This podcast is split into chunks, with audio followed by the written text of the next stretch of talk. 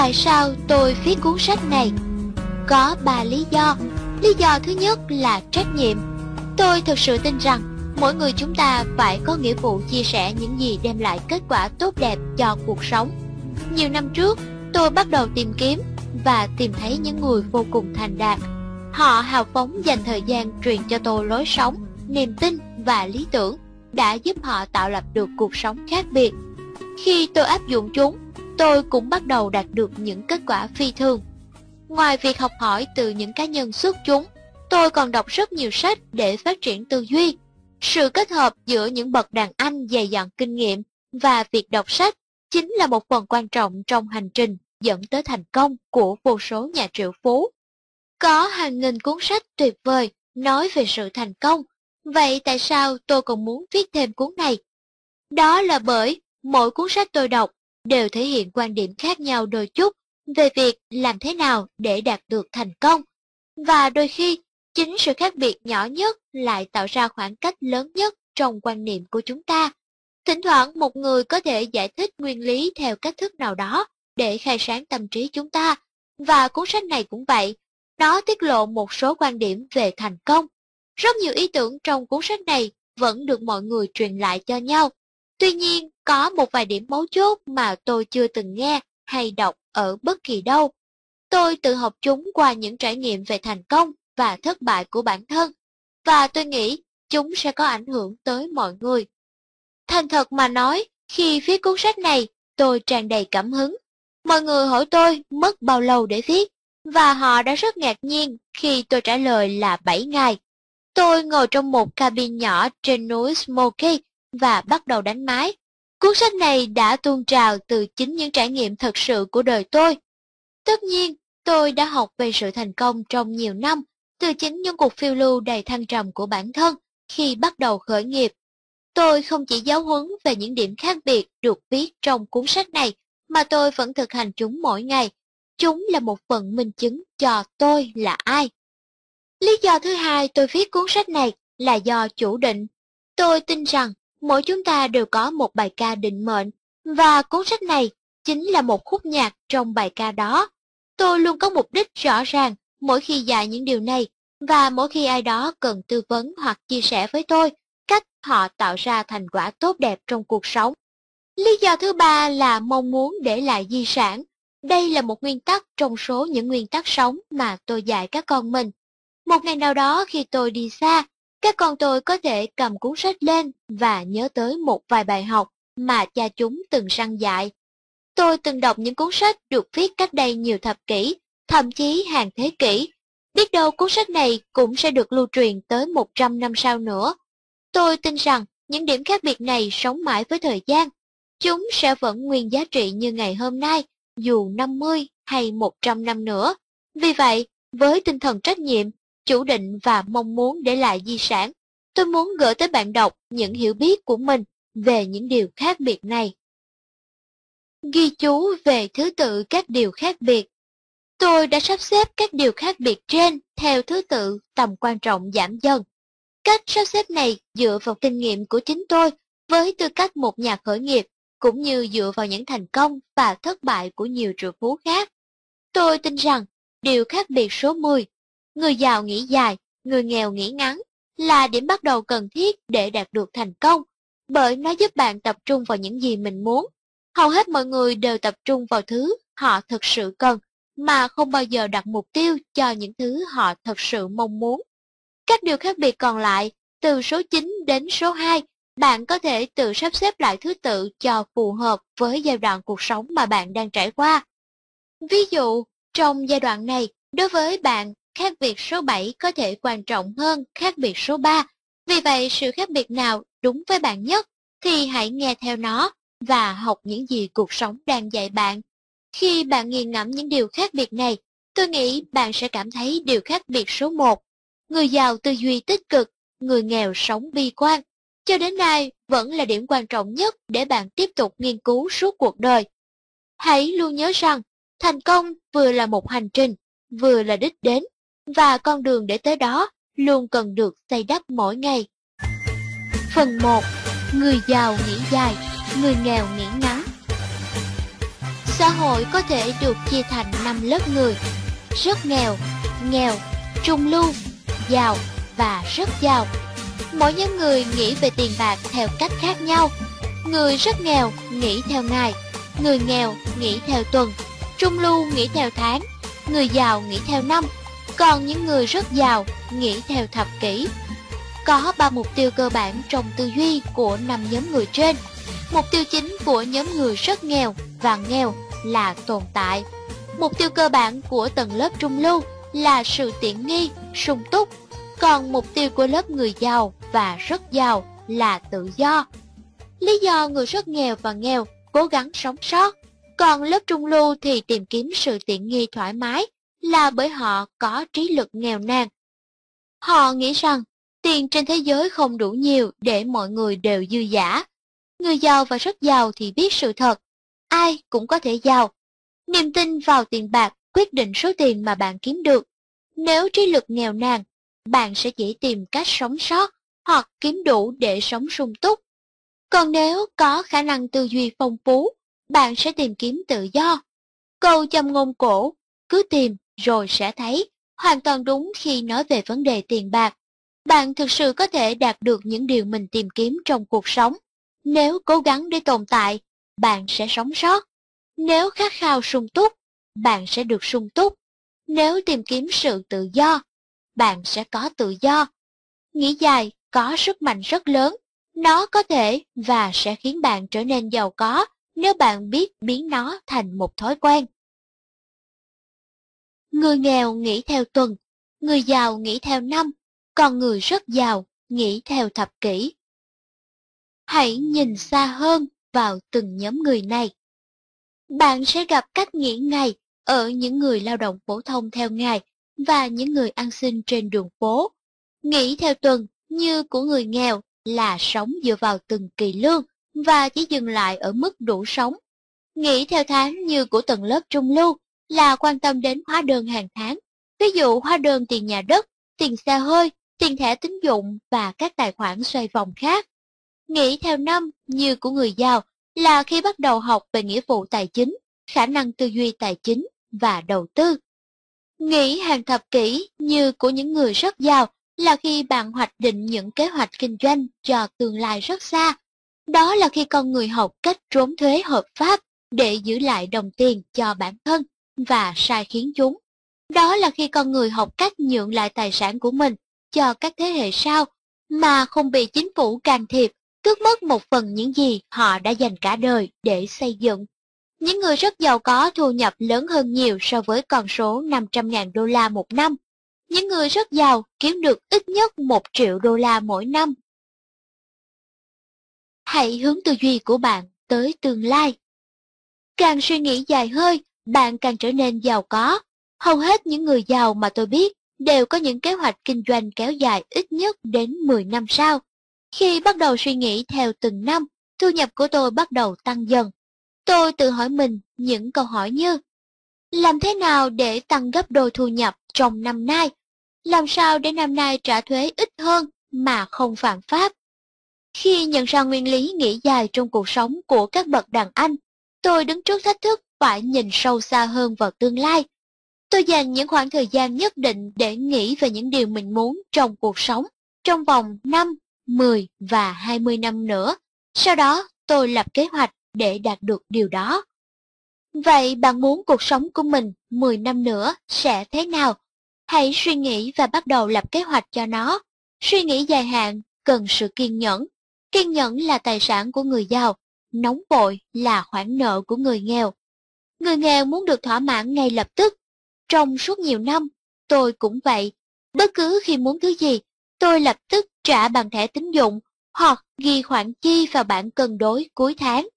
Giờ đây, tôi biết chờ đợi những thứ mình muốn, vì mục tiêu của tôi là tự do thay vì sung túc. Người giàu và rất giàu còn hình thành kỷ luật với việc trì hoãn thỏa mãn cá nhân.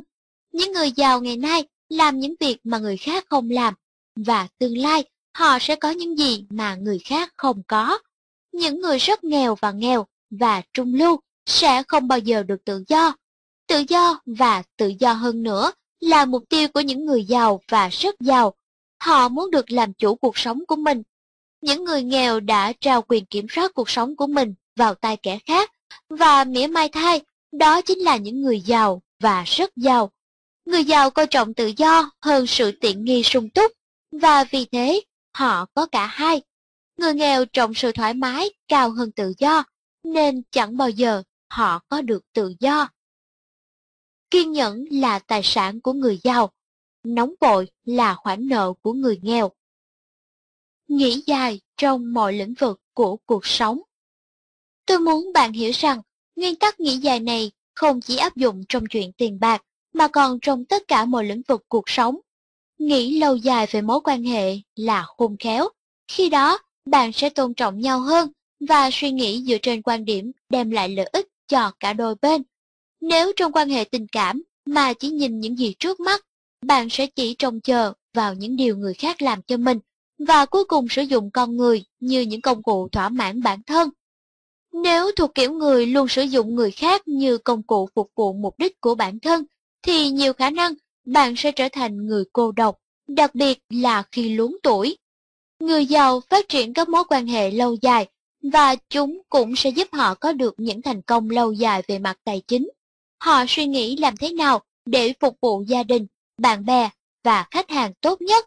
Đến cuối đời, chính những mối quan hệ lâu dài mà bạn tạo dựng mới khiến bạn thực sự giàu có. Hãy thường xuyên tự hỏi bản thân làm thế nào để xây dựng mối quan hệ sâu đậm hơn, bền chặt hơn với những người mà bạn yêu quý. Có người rất thiếu thốn về tiền bạc, có người lại nghèo nàn về tâm hồn. Những ai không biết yêu thương, kiên nhẫn hay tốt bụng, những ai không có lòng vị tha, những ai dễ nổi nóng là những người nghèo nàn về tâm hồn. Hãy tập trung làm giàu cả về mặt tài chính lẫn tâm hồn. Trở nên giàu có trong các mối quan hệ còn quan trọng hơn cả thành công. Đó là điều thiết yếu, đó là sự hoàn bị.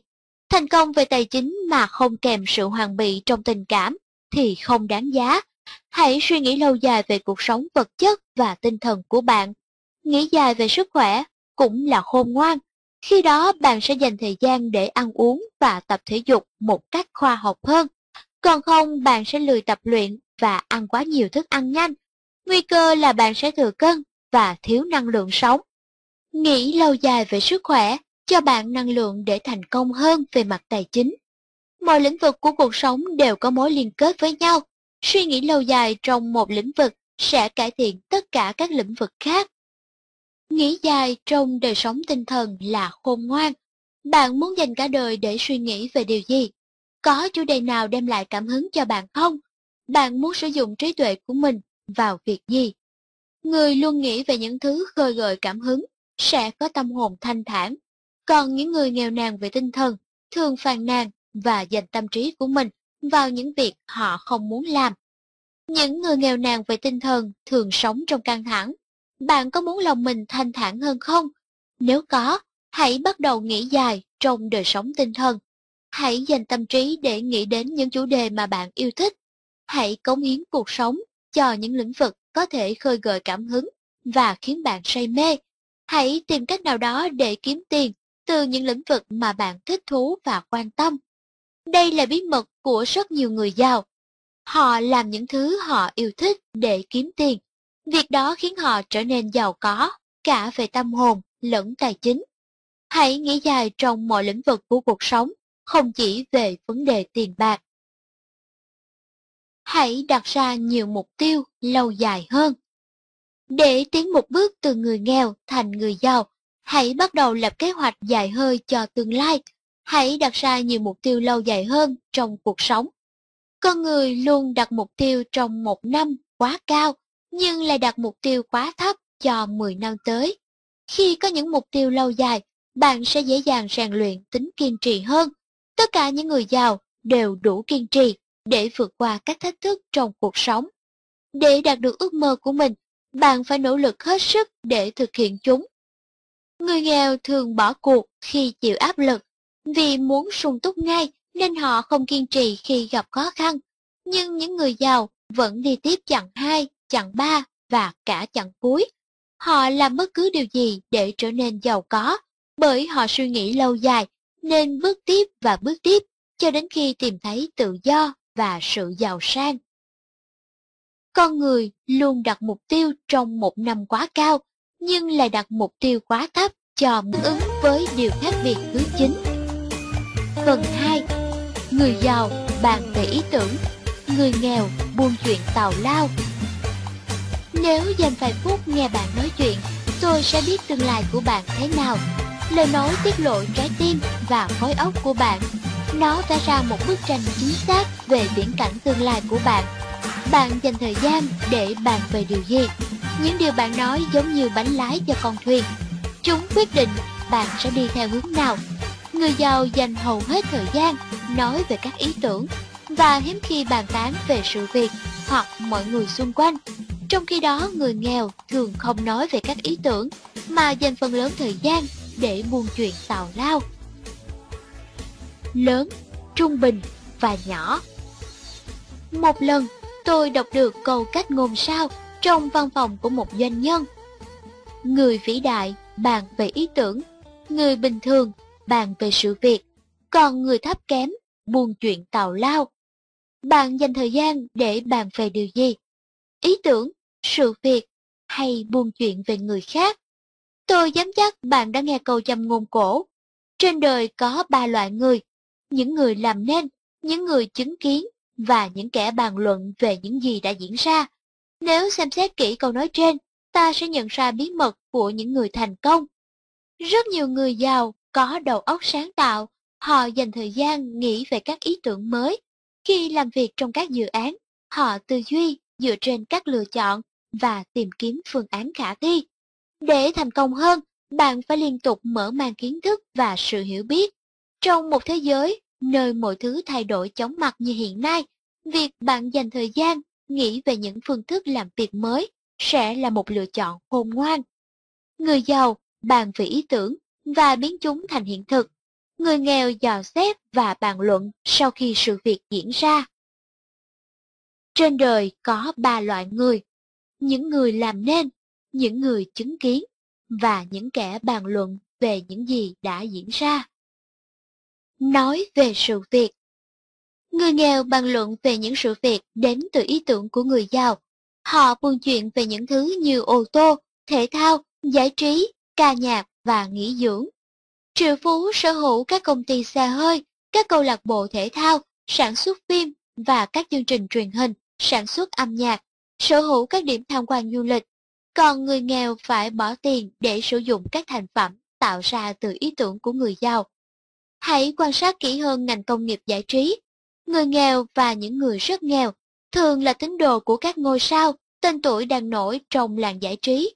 Họ sống để buồn chuyện, họ háo hức biết xem ai đang làm gì. Họ dán mắt vào màn hình vô tuyến. Con người cần được giải trí, nhưng chỉ ở mức độ nhất định.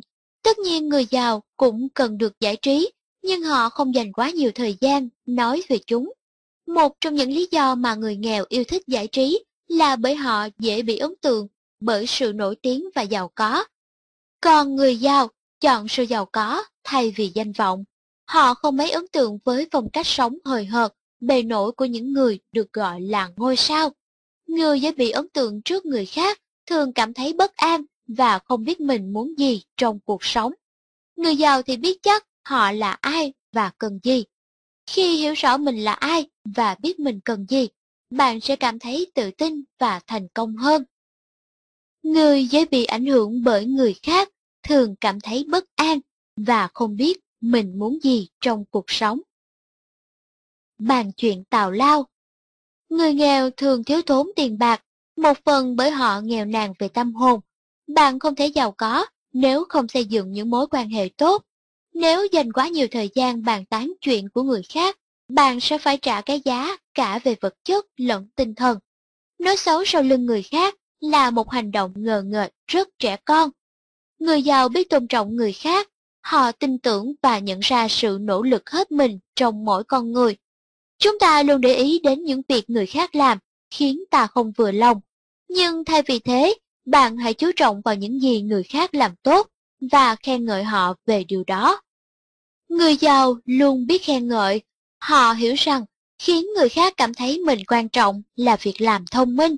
Chê bai giễu cực người khác là ngu ngốc bởi nó khiến bạn luôn có cái nhìn tiêu cực và mãi lún sâu vào cái bẫy đó.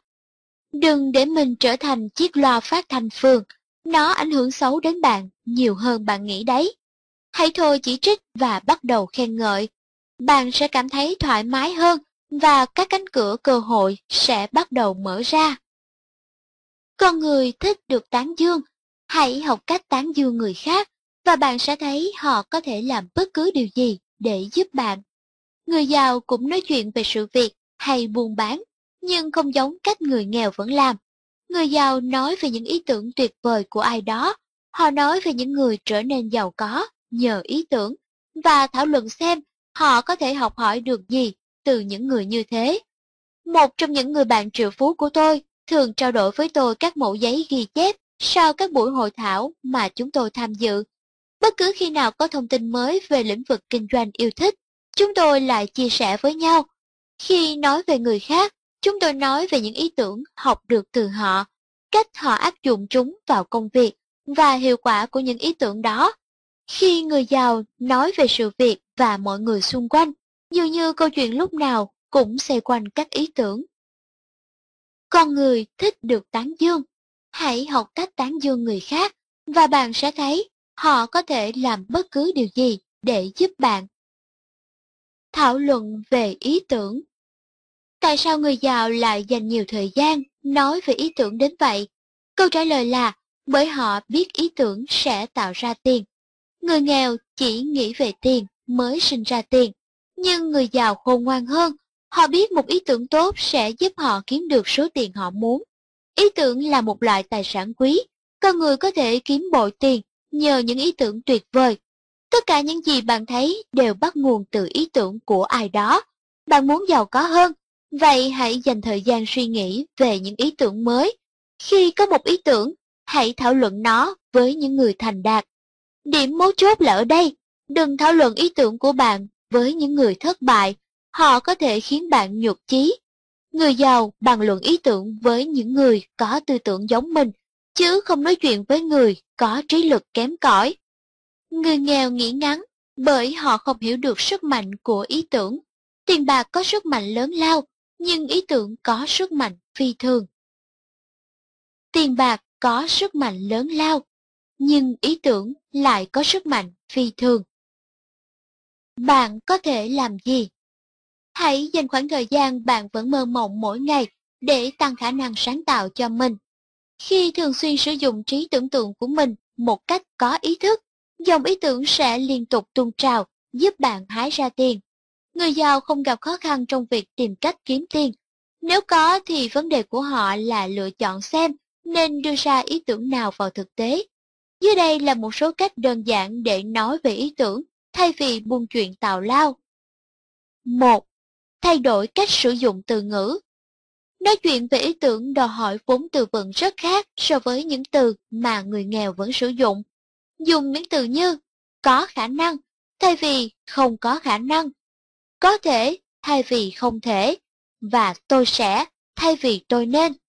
Người giàu luôn sử dụng từ ngữ tích cực. Đó không phải là câu thần chú, hãy lạc quan lên.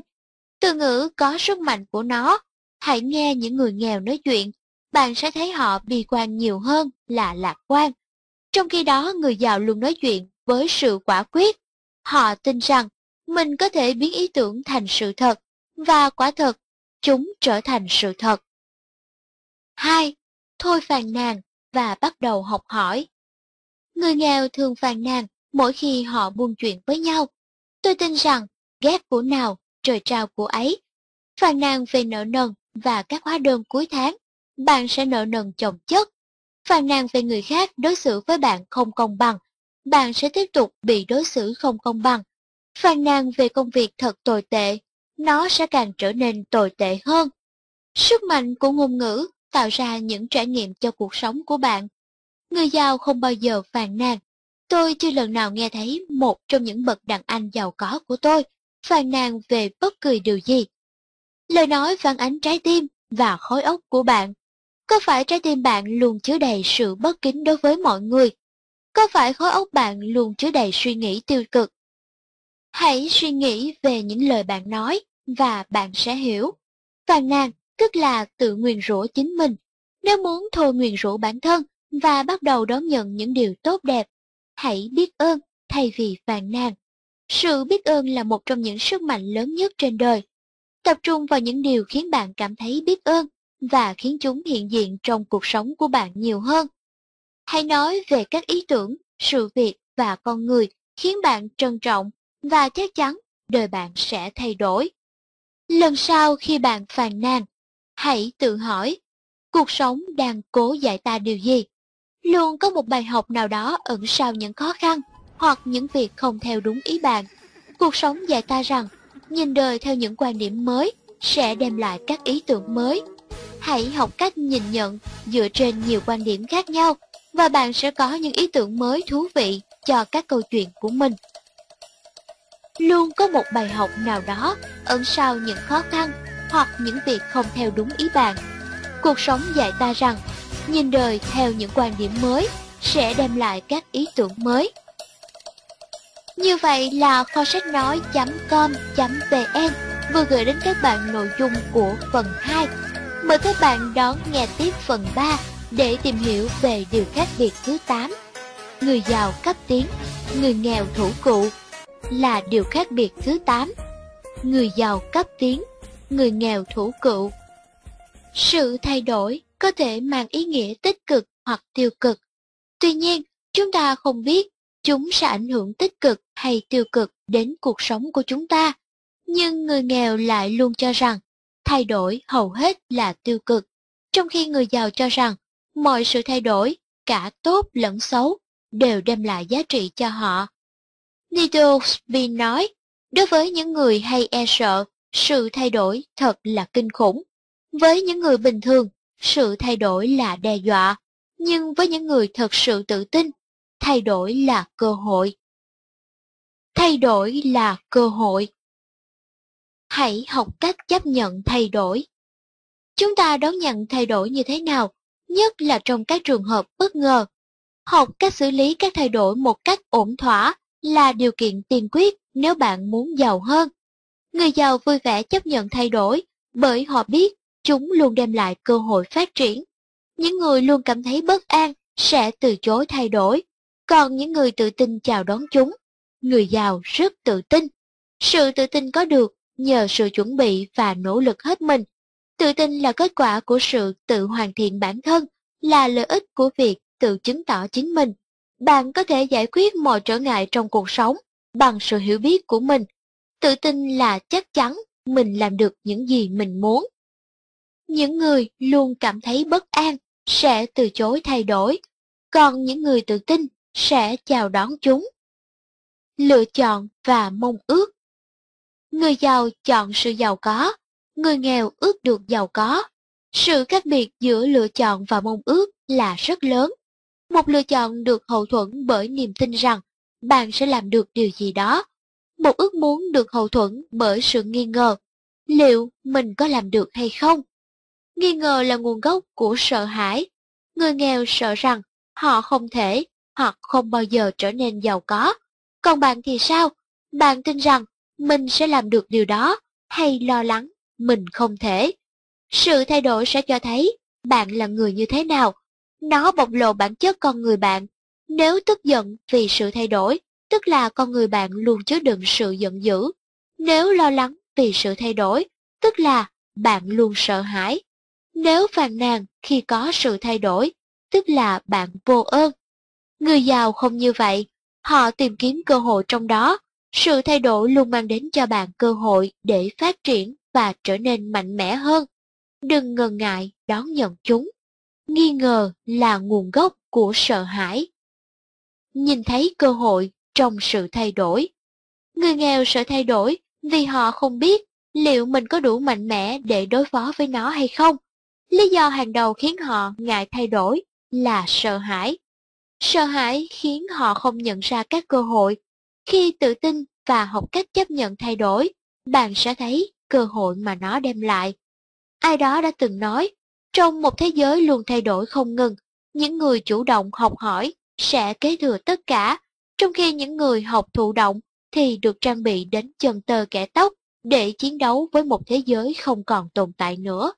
Sự thay đổi dạy chúng ta những điều mới mẻ và cần thiết. Càng học nhiều, chúng ta càng trở nên mạnh mẽ và tự tin hơn. Tự tin là sức mạnh. Càng tự tin, bạn càng được chuẩn bị kỹ càng để nắm bắt cơ hội khi chúng đến. Bạn sẽ chẳng thể biết trước khi nào một cơ hội sẽ xuất hiện. Vì thế, không gì có thể sánh được với sự chuẩn bị kỹ càng. Người nghèo nghĩ người giàu đã may mắn, gặp thiên thời địa lợi. Nhưng chỉ thiên thời địa lợi thôi không đủ, bạn cần phải có tố chất nữa. Nếu không, thậm chí bạn không thể phân biệt được các cơ hội của mình. Học cách chấp nhận thay đổi là tấm vé đảm bảo bạn trở thành người biết tận dụng các cơ hội của cuộc sống để mang lại lợi ích cho mình. Tương lai thuộc về những người có thể thay đổi theo thời gian. Mục đích của sự thay đổi là thay đổi chính bản thân. Học cách chấp nhận chúng là bước đầu của sự tự tin. Con người được sinh ra để học tập và phát triển, và thay đổi là cách cuộc sống chứng minh điều đó. Những kẻ sợ hãi chẳng bao giờ nhận ra cơ hội. Học cách bay cao Việc từ chối thay đổi cũng giống như một chú đại bàng con không muốn rời chiếc tổ mềm mại và ấm áp của mình. Cuối cùng đại bàng mẹ bắt đầu thay đổi cái tổ mềm mại và ấm áp đó bằng cách rút những chiếc lông mềm của nó ra khỏi tổ. Và thế là những cành cây khô nhọn đâm vào người đại bàng con. Tại sao mẹ lại làm như vậy với con? Nó hỏi. Đại bàng mẹ trả lời. Bởi vì đã đến lúc con phải học bay rồi. Thay đổi là cách cuộc sống dạy bạn bay cao. Nếu bạn phân vân rằng tại sao điều đó lại xảy ra với mình, hãy nhớ đến lời đại bàng mẹ nói với con của mình. Đôi khi chúng ta không biết mình có thể làm được điều gì, cho đến khi tình thế buộc ta phải hành động. Hãy yêu cầu một ai đó nhớ lại một thời điểm khó khăn, khi cuộc sống tàn nhẫn với anh ta. Có lẽ anh ta sẽ tự nhủ rằng, đối với tôi, đó là điều tuyệt vời nhất mà cuộc sống đem lại. Hầu như ai cũng có những trải nghiệm như vậy. Họ rút kinh nghiệm từ chính những thành công và thất bại trong cuộc sống và nhận ra rằng thay đổi luôn đem lại cho chúng ta điều tốt đẹp. Thay đổi là tốt, càng chấp nhận chúng nhanh chóng bao nhiêu, bạn sẽ nhận được bài học sớm bấy nhiêu. Và càng học nhanh chóng bao nhiêu, bạn sẽ có thêm sức mạnh mới sớm bấy nhiêu. Cảm giác khi trở nên tự tin hơn, rất tuyệt vời. Hãy hưởng thụ cảm giác trưởng thành và mạnh mẽ hơn. Chấp nhận thay đổi khi nó tới và học cách bay cao. Tương lai thuộc về những người thay đổi theo thời gian. Tương ứng với điều khác biệt thứ bảy, người giàu dám mạo hiểm, người nghèo an phận thủ thường. Người nghèo bị mắc kẹt trong vòng lẫn quẩn làm thuê vì họ không dám mạo hiểm. Cách duy nhất để thoát khỏi cái vòng lẫn quẩn đó là dám mạo hiểm. Bạn dám mạo hiểm trong cuộc sống, nghĩa là bạn đang nắm bắt cơ hội. Mạo hiểm không có nghĩa là lần mò trong bóng tối, người giàu mạo hiểm một cách có tính toán. Có tính toán nghĩa là thế nào? Nghĩa là hãy học hỏi tri thức trước và cân nhắc những hậu quả của thất bại trước khi hành động. Dám mạo hiểm nghĩa là bạn đang nắm bắt cơ hội. Hãy sử dụng tri thức để vượt qua nỗi sợ hãi. Người giàu không sợ mạo hiểm, nó không có nghĩa là họ không biết sợ điều gì. Cả người giàu lẫn người nghèo đều có những nỗi sợ hãi riêng, nhưng cách bạn xử lý chúng quyết định thành quả bạn gặt hái được trong đời. Người giàu vượt qua sợ hãi bằng kiến thức, sự sợ hãi là bóng tối, còn kiến thức là ánh sáng. Ánh sáng đẩy lùi bóng tối, cũng giống như kiến thức đẩy lùi sự sợ hãi. Người giàu tự học rất nhiều trước khi mạo hiểm, và họ cân nhắc những hậu quả có thể xảy ra nếu thất bại. Người giàu không đầu tư không mục đích và ngồi chờ đợi thành quả. Người giàu thực hành việc quản lý rủi ro. Tôi học được một trong những cách quản lý rủi ro đơn giản nhất từ cố vấn Nigel Ben. Ông dạy tôi đặt ra ba câu hỏi như sau. Điều tốt nhất có thể xảy ra là gì? Điều tồi tệ nhất có thể xảy ra là gì?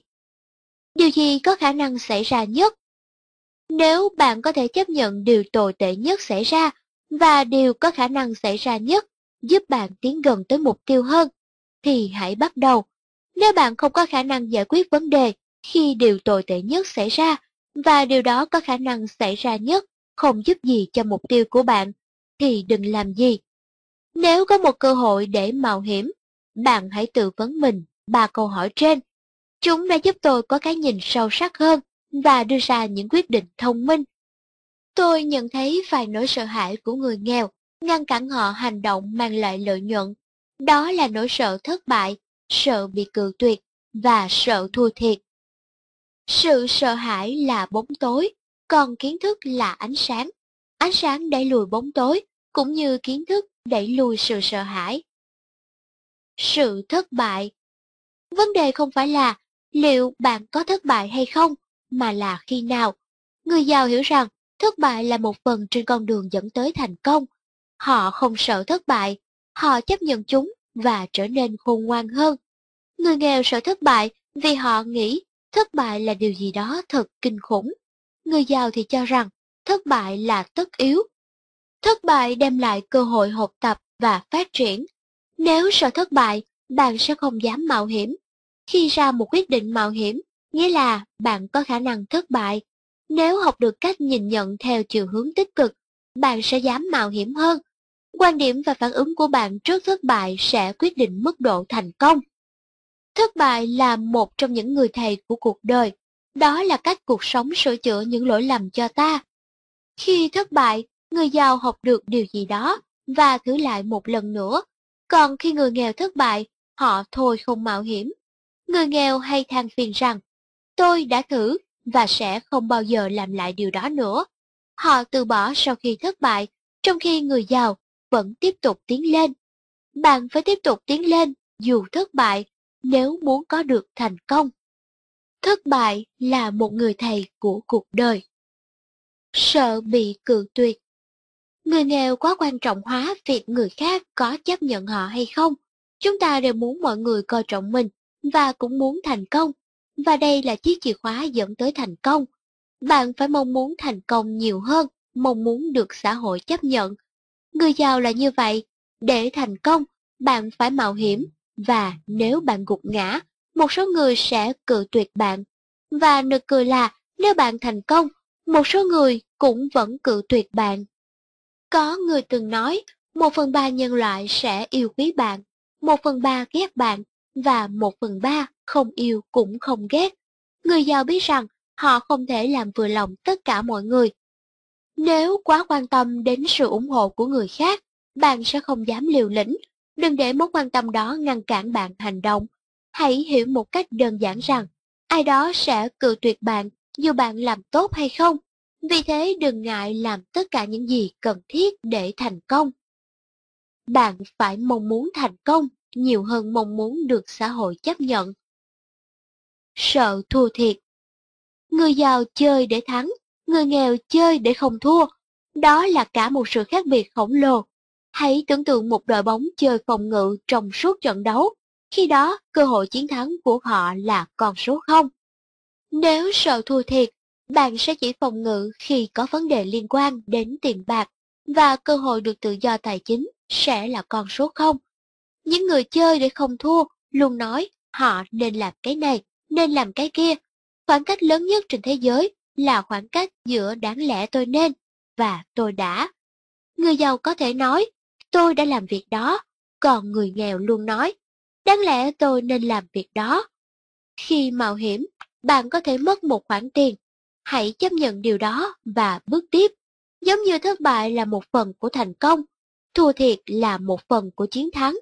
Bạn có biết hầu hết người giàu đều đã từng thua lỗ vài lần trong đời. Một người giàu thậm chí còn phá sản nhiều lần trước khi chiến thắng trong trò chơi tiền bạc này. Nếu muốn chiến thắng, bạn phải vượt qua nỗi sợ thua thiệt. Nỗi sợ đó khiến những người nghèo luôn ngồi trên rìa của đường đua.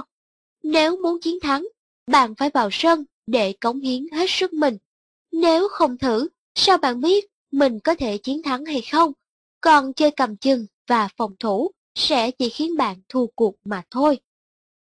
Người giàu chơi để thắng, người nghèo chơi để thua. Sống như thể mai là ngày tận thế. Khi phát biểu tại các sự kiện, tôi thường nói, hãy sống như thể mai là ngày tận thế. Trong phần đó, tôi thực hiện một cuộc điều tra với những người già trên 90 tuổi. Tôi hỏi họ, nếu được sống thêm một lần nữa, ông, bà muốn sống khác như thế nào? Có ba câu trả lời được lặp đi lặp lại nhiều lần. Bạn có thể đoán được một trong số đó là gì không?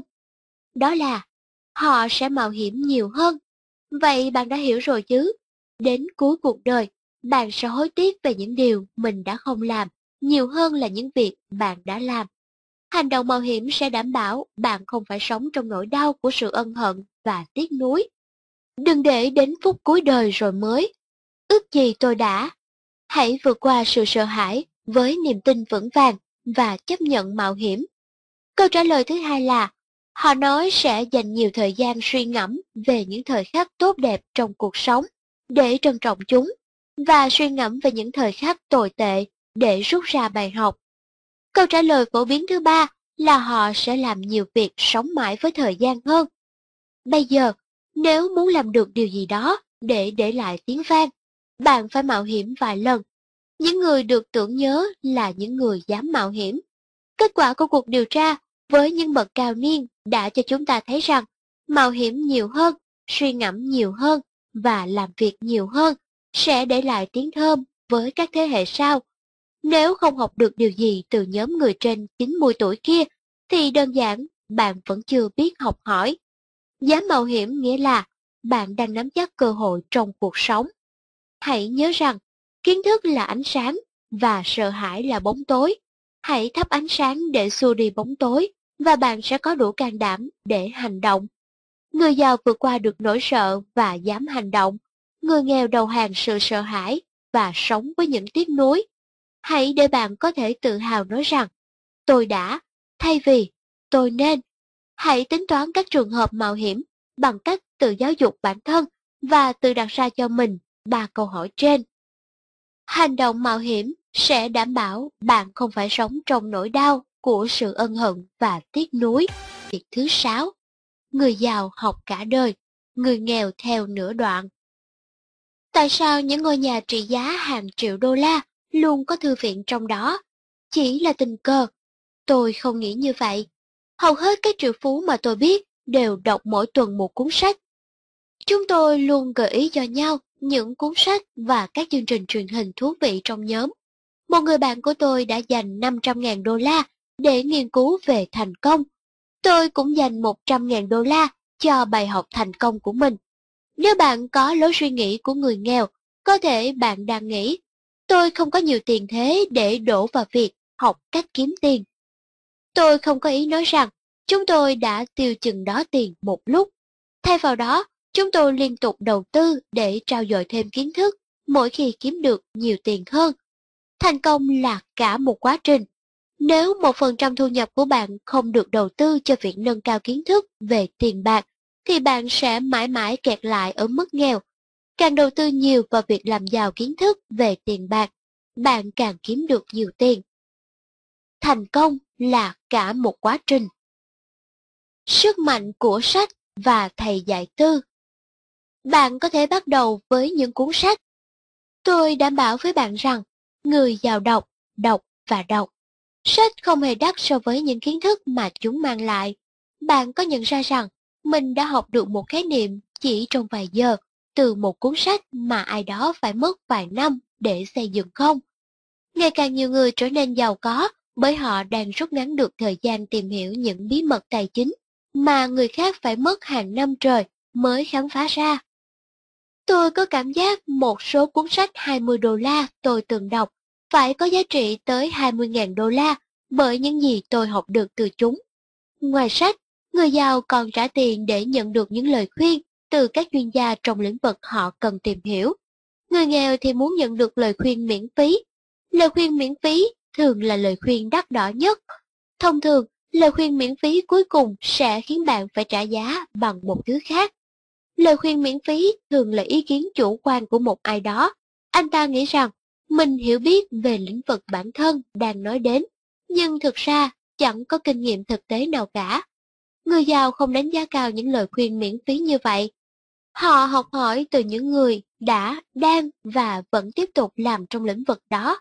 Đây là khi chi phí cho việc học các kiến thức tài chính bắt đầu cao dần.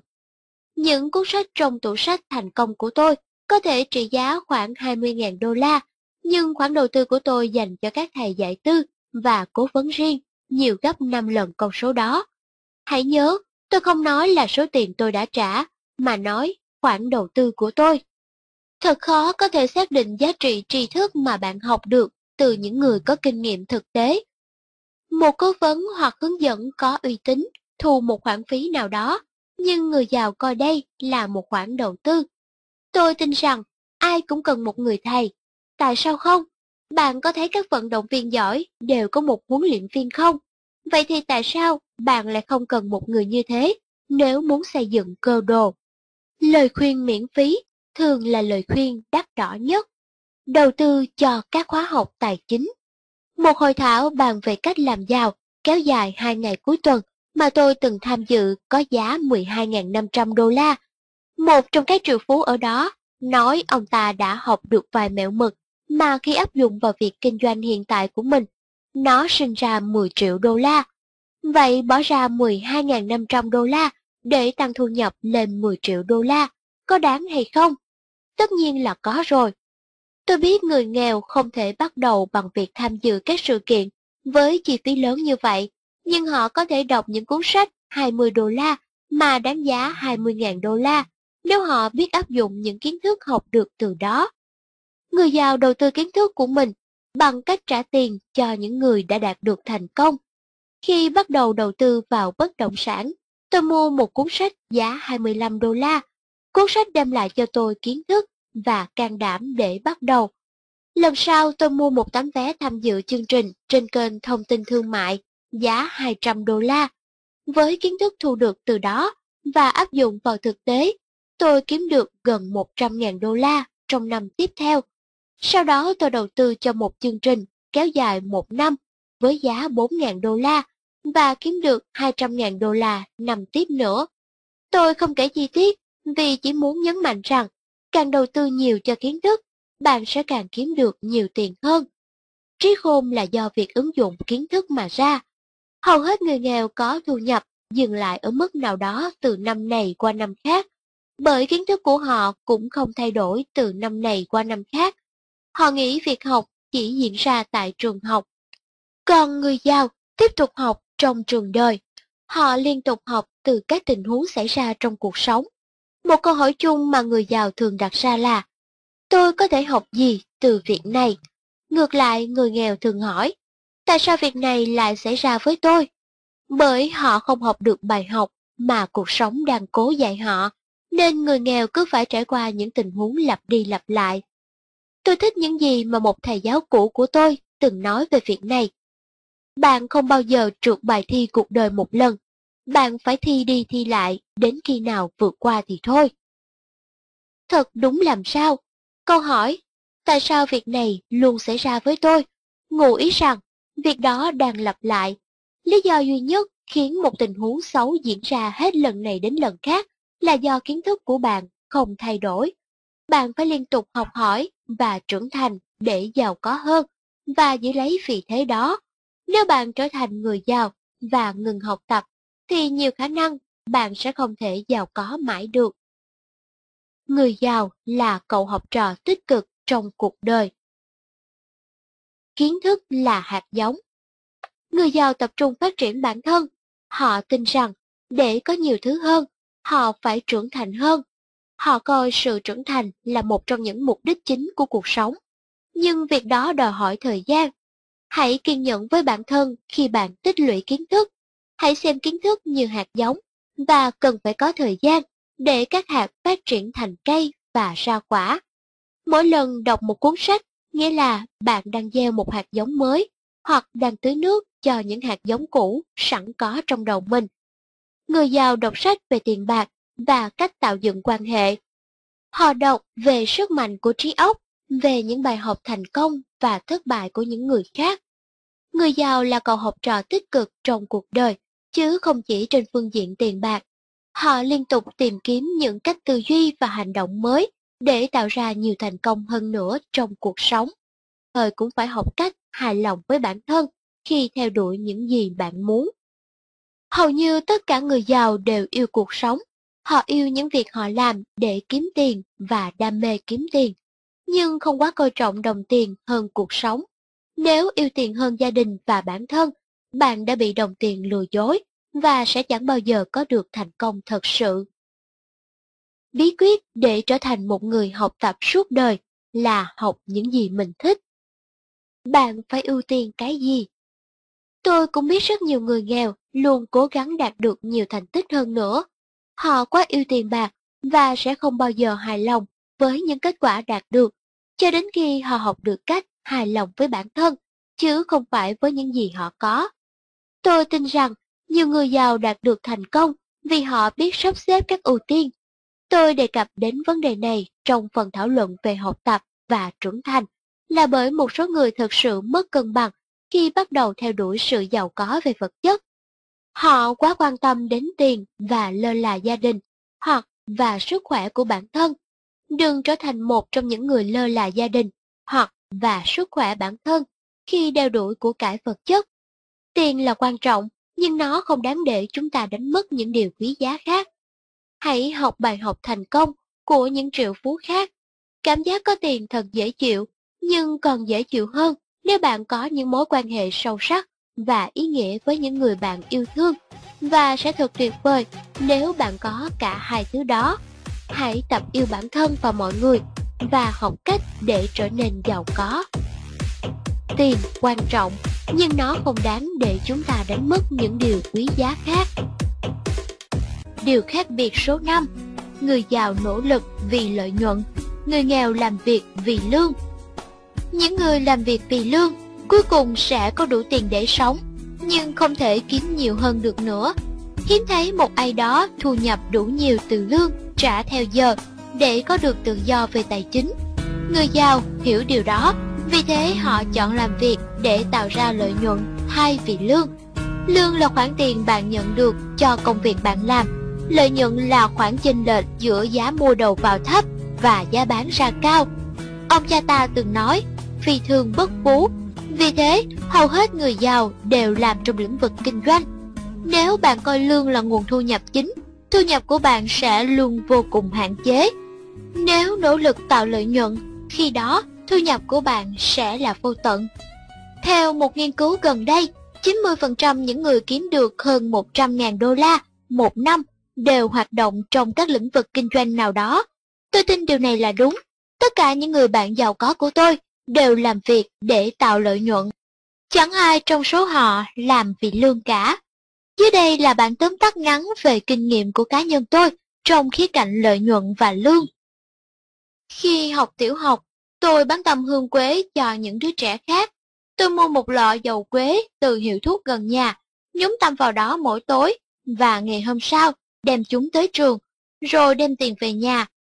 Lọ dầu hương quế có giá không đến 10 đô la, Vài tuần sau, tôi mới dùng hết lọ hương quế đó và bán hết chỗ tâm. Tôi nhớ mình đã lãi được khoảng 20 đô la trong vòng 2 tuần. Không tệ đối với một cậu nhóc tiểu học. Khi học trung học cơ sở, bố mẹ tôi cho 3 đô la mỗi ngày để ăn trưa. Trên đường đến trường, tôi mua 30 thanh kẹo cao su lớn từ một cửa hàng bán lẻ với giá 10 xu một thanh và bán chúng với giá 25 xu một thanh khi tới trường. Hãy tính xem Tôi đã biến 3 đô la thành 7,5 đô la trước bữa trưa.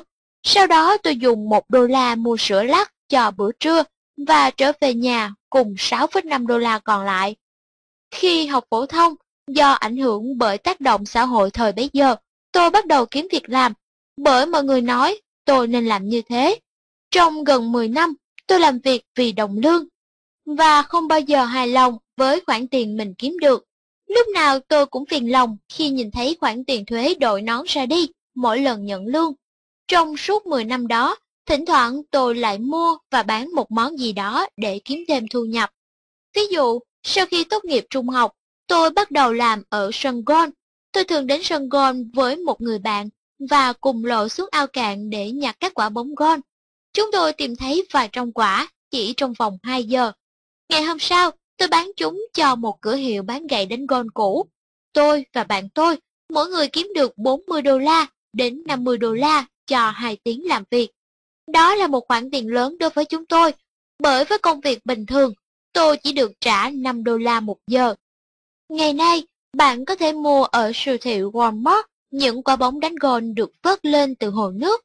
Tôi đã ngấp nghé có ý tưởng kiếm được hàng triệu đô la từ hồi đó mà không hề hay biết.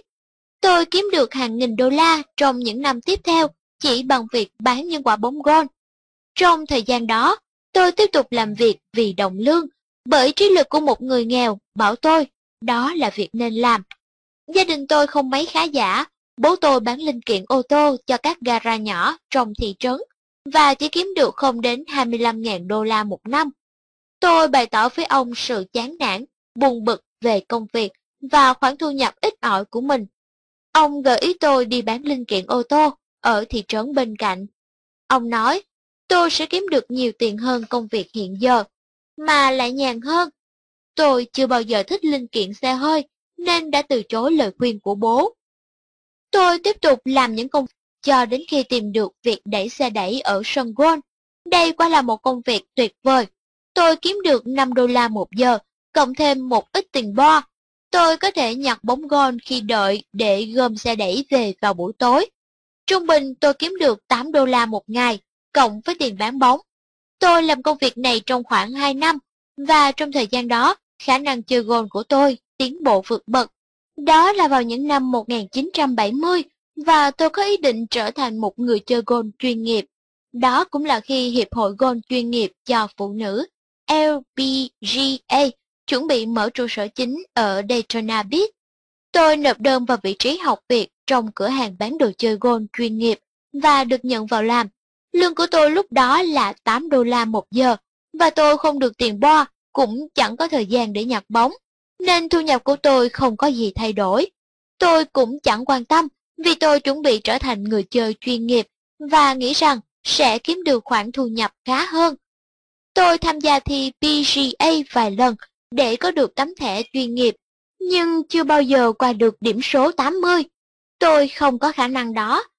Vì vậy, tôi chuyển hướng sang làm người điều hành câu lạc bộ. Tôi cũng nói chuyện với người điều hành của LPGA, nơi tôi làm việc, và hỏi anh ta tôi sẽ phải mất bao lâu để kiếm được nhiều tiền hơn nữa. Anh ta khiến mọi mơ ước của tôi tiêu tan như bong bóng xà phòng khi nói, Kết, tôi sẽ nói thật cho anh nghe, anh sẽ phải trả nợ và sẽ mất ít nhất là 5 đến 6 năm trước khi anh có thể kiếm tiền cho mình. Tôi thấy phất ốm khi nghe những thông tin đó. Tôi không muốn phải chờ đợi 5 đến 6 năm trước khi kiếm được thật nhiều tiền. Một lần nữa, tôi lại than thở với bố. Lần này, ông đưa ra một gợi ý và tôi quyết định sẽ thử. Ông nói, tôi nên bán chất làm lạnh R12 Rayon cho điều hòa nhiệt độ xe hơi.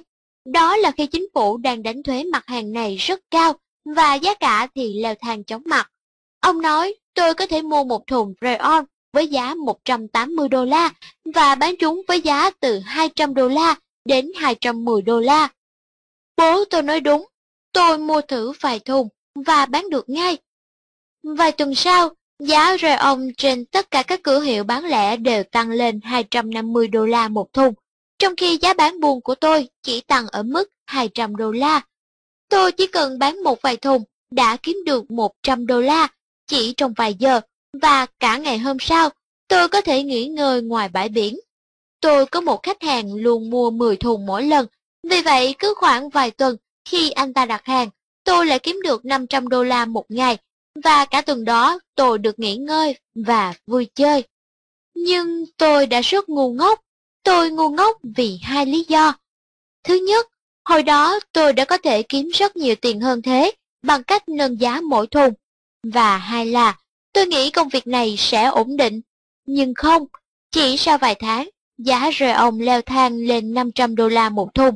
Chỉ có những công ty lớn mới tích trữ chúng, và họ không bán buôn nữa. Một hôm, tôi tới một phiên bán đấu giá vào buổi tối với mục đích thư giãn.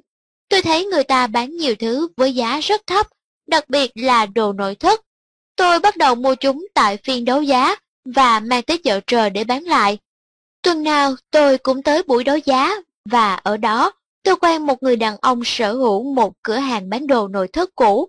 Anh ta đi xe đẹp, sở hữu một con thuyền và có hẳn một trang trại riêng. Tôi nghĩ rằng anh ta rất giàu có, bởi lúc đó tôi quá nghèo mặc dù thực tế anh ta chỉ khá giả mà thôi. Chứng kiến sự thành công của anh ta, tôi nghĩ rằng mình nên mở cửa hàng bán nội thất cũ của riêng mình, và tôi đã làm đúng như vậy. Cho đến thời điểm đó, thu nhập của tôi chưa bao giờ vượt quá 20.000 đô la một năm. Ngay lập tức, thu nhập của tôi tăng lên gần gấp 3. Tôi kiếm được hơn 50.000 đô la trong năm đầu tiên mở cửa hàng bán đồ nội thất cũ. Một năm sau khi mở cửa hàng, tôi lấy vợ. Một ngày khi đang lái xe lòng vòng, tôi để ý một biển hiệu, chuẩn bị đóng cửa, phía trong cửa sổ của một cửa hàng bán đồ nội thất nhỏ. Tôi dừng lại để xem người ta có cho thuê lại cửa hàng không, vì chỗ này đẹp hơn cửa hàng hiện tại của tôi rất nhiều. Và tôi được biết cửa hàng sẽ được cho thuê vào tháng sau. Chủ cửa hàng ở nhà kế bên và có thể nói chuyện với tôi về việc cho thuê nhà. Vì vậy tôi tới gặp anh ta. Tôi lấy làm ngạc nhiên khi biết rằng giá cho thuê chỉ đắt hơn 100 đô la mỗi tháng so với số tiền tôi phải trả để thuê cửa hàng hiện tại. Tôi gọi cho vợ và nói chúng tôi sẽ chuyển cửa hàng. Ban đầu chúng tôi định mở với mô hình như cũ, bán đồ nội thất cao cấp đã qua sử dụng. Nhưng trong quá trình nói chuyện với chủ cửa hàng chuẩn bị chuyển đi, chúng tôi nhận thấy cửa hàng của anh ta kinh doanh phát đạt hơn chúng tôi. Vì vậy chúng tôi quyết định học theo cách mà họ đã làm. Đó là bán nội thất phòng ngủ, sofa giường và ghế đệm phù tông mới toanh. Thu nhập của chúng tôi tăng lên 70.000 đô la trong năm đầu chuyển tới. Trong khoảng thời gian làm chủ cửa hàng nhỏ đó, tôi gặp một người vẫn bán phần khung ghế phù tông cho tôi. Ông làm chủ hai cửa hàng bán phù tông và dường như việc làm ăn rất phát đạt. Lần đầu tiên nhìn thấy cửa hàng của ông ta, vợ tôi đã nghĩ chúng tôi sẽ ngừng bán nội thất phòng ngủ, sofa giường và chỉ bán ghế đệm phù tông như ông ta thôi. Ban đầu tôi không đồng ý, nhưng sau khoảng một tháng, tôi quyết định thử một lần vì cứ bán được một bộ nội thất phòng ngủ và một chiếc sofa giường, thì tôi bán được tới 10 chiếc phù tông. Và bạn đoán xem, kết quả ra sao? Chúng tôi đã tìm được điểm dừng chân thích hợp trong ngành công nghiệp này, và thu nhập của chúng tôi một lần nữa lại tăng lên. Chúng tôi kiếm được khoảng 100.000 đô la một năm. Câu chuyện vẫn cứ thế tiếp diễn, nhưng tôi sẽ kết thúc tại đây bằng việc chúng tôi đầu tư vào bất động sản. Chúng tôi mua 7 ngôi nhà trong vòng vài năm với giá trị ròng là 1 triệu đô la. Nếu tôi tiếp tục làm việc vì đồng lương ở Songon, có lẽ tôi chỉ kiếm được 12 đô la một giờ, tức là chỉ có 20.000 đô la một năm sau khi trừ thuế.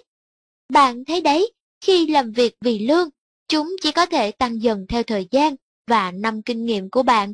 Còn khi làm việc vì lợi nhuận, bạn có cơ hội tăng vọt thu nhập của mình trong thời gian rất ngắn Đến nay là khoảng 10 năm, tôi không còn làm việc vì đồng lương nữa, và chưa bao giờ có ý định sẽ quay lại làm việc để nhận lương. Nếu muốn thành triệu phú, bạn cần học cách làm việc vì lợi nhuận. Nếu coi lương là nguồn thu nhập chính, thu nhập của bạn sẽ rất hạn chế.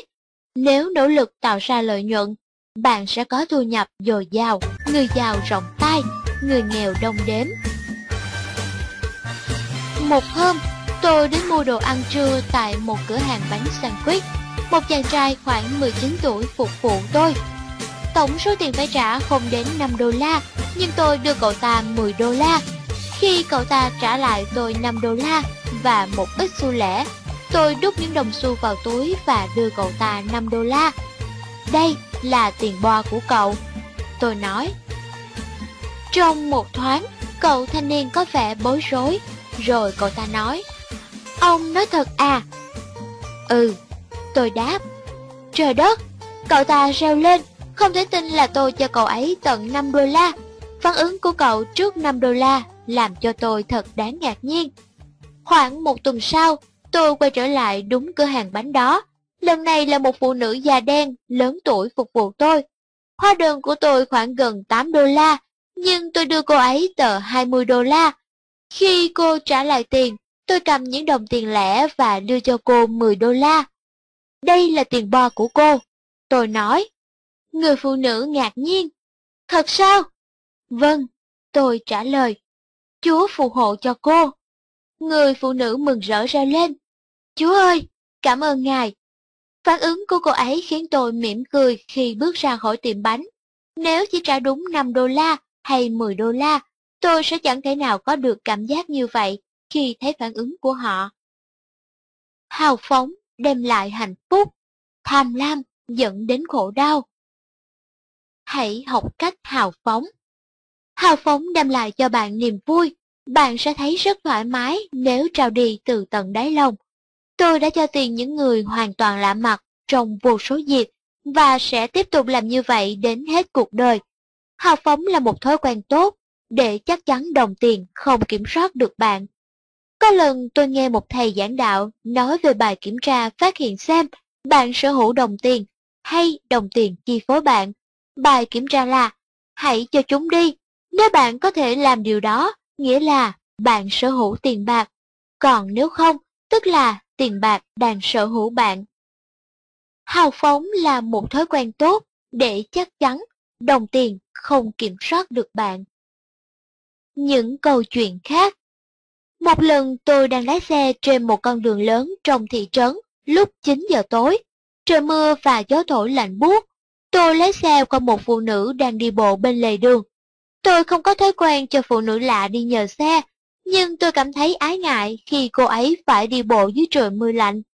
Tôi quay xe trở lại và tới hỏi xem cô ấy có muốn đi nhờ hay không. Người phụ nữ đồng ý và lên ngồi cạnh ghế lái. Tôi hỏi cô định đi về đâu. Cô nói nơi cần đến. Vài giây im lặng, sau đó cô ấy hỏi tôi. Tôi có thể chạm vào anh không? Trời ơi, tôi đã cho một cô gái làng chơi đi nhờ xe của mình. Tôi cười lớn và nói, không, cô không được chạm vào tôi. Với giọng điệu sợ hãi, cô nói, anh là cảnh sát, đúng không? Tôi lại cười lớn và nói, không, tôi không phải cảnh sát. Vậy tại sao anh không cho tôi chạm vào người anh? Tôi cho cô ấy xem chiếc nhẫn cưới và nói, vì tôi đang có một gia đình rất hạnh phúc. Cô ấy thành thật xin lỗi tôi. Tôi hỏi, này, nếu giờ tôi cho cô một ít tiền, cô sẽ không lang thang ngoài đường đêm nay nữa chứ? Cô ấy ngay lập tức trả lời, vâng, tất nhiên rồi. Tôi hỏi cô ta cảm thấy thế nào khi phải nuôi thân bằng việc làm gái bán hoa. Cô ấy trùng giọng xuống trả lời, tôi có hai đứa con nhỏ ở nhà và tôi phải mua đồ ăn cho chúng. Giờ mẹ tôi đang giúp tôi trông hai đứa nhỏ. Tôi cảm giác cô nói thật, nên tôi đưa cô đến cửa hàng tạp hóa, mua những thứ cần thiết. Cô gái khiên cưỡng đồng ý. Khi chúng tôi ở trong cửa hàng, cô có vẻ ngần ngại không muốn bỏ bất cứ món hàng gì vào giỏ. Cô chọn một vài thứ như sữa và bánh mì. Tôi hỏi, cô còn muốn mua gì nữa không? Cô ta không biết trả lời sao. Tôi lại gợi ý. Thế còn bơ đậu phộng, kẹo dẻo hay ngũ cốc thì sao? Cô gái đồng ý. Tôi cũng mua vài hộp bánh quy và một số thứ khác. Tổng hóa đơn là hơn 40 đô la. Cô cảm ơn tôi mấy lần liền khi chúng tôi ở bãi đổ xe. Chúng tôi quay lại xe và tôi hỏi địa chỉ nhà cô. Cô sống trong một căn nhà di động, cách nơi tôi cho cô ta đi nhờ xe khoảng gần 5 km. Khi chúng tôi về đến gần nhà cô gái, tôi nhìn thấy một phụ nữ đang đứng trên thềm cửa. Cô gái trẻ nhảy khỏi xe tôi và hét lên.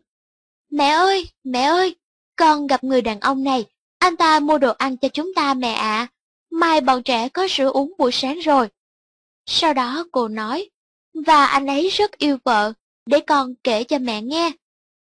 Mẹ cô gái bước ra ngoài thêm một chút và hỏi tôi, anh có phải là thiên thần hay không vậy? À vâng, chắc là vậy. Tôi trả lời. Cô gái trẻ đưa túi đồ ăn cho mẹ đem vào nhà và nói cảm ơn tôi thêm vài lần nữa.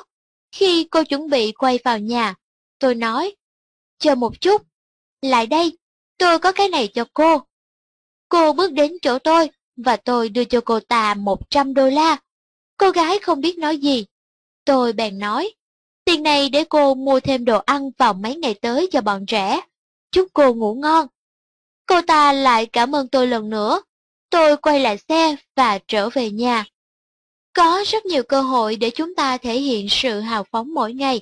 Hào phóng chắc chắn sẽ đem lại hạnh phúc, còn tham lam chắc chắn sẽ dẫn tới đau khổ. Tôi biết mình không thể giúp người phụ nữ đó giải quyết vấn đề của cô ta về lâu dài. Nhưng ai mà biết được chuyện gì sẽ xảy ra với cô ta đêm hôm đó. Một lý do tôi viết sách và nói chuyện ở các buổi hội thảo về thành công là để truyền cho mọi người kiến thức giúp họ tiến bộ về lâu về dài, nếu họ muốn như thế.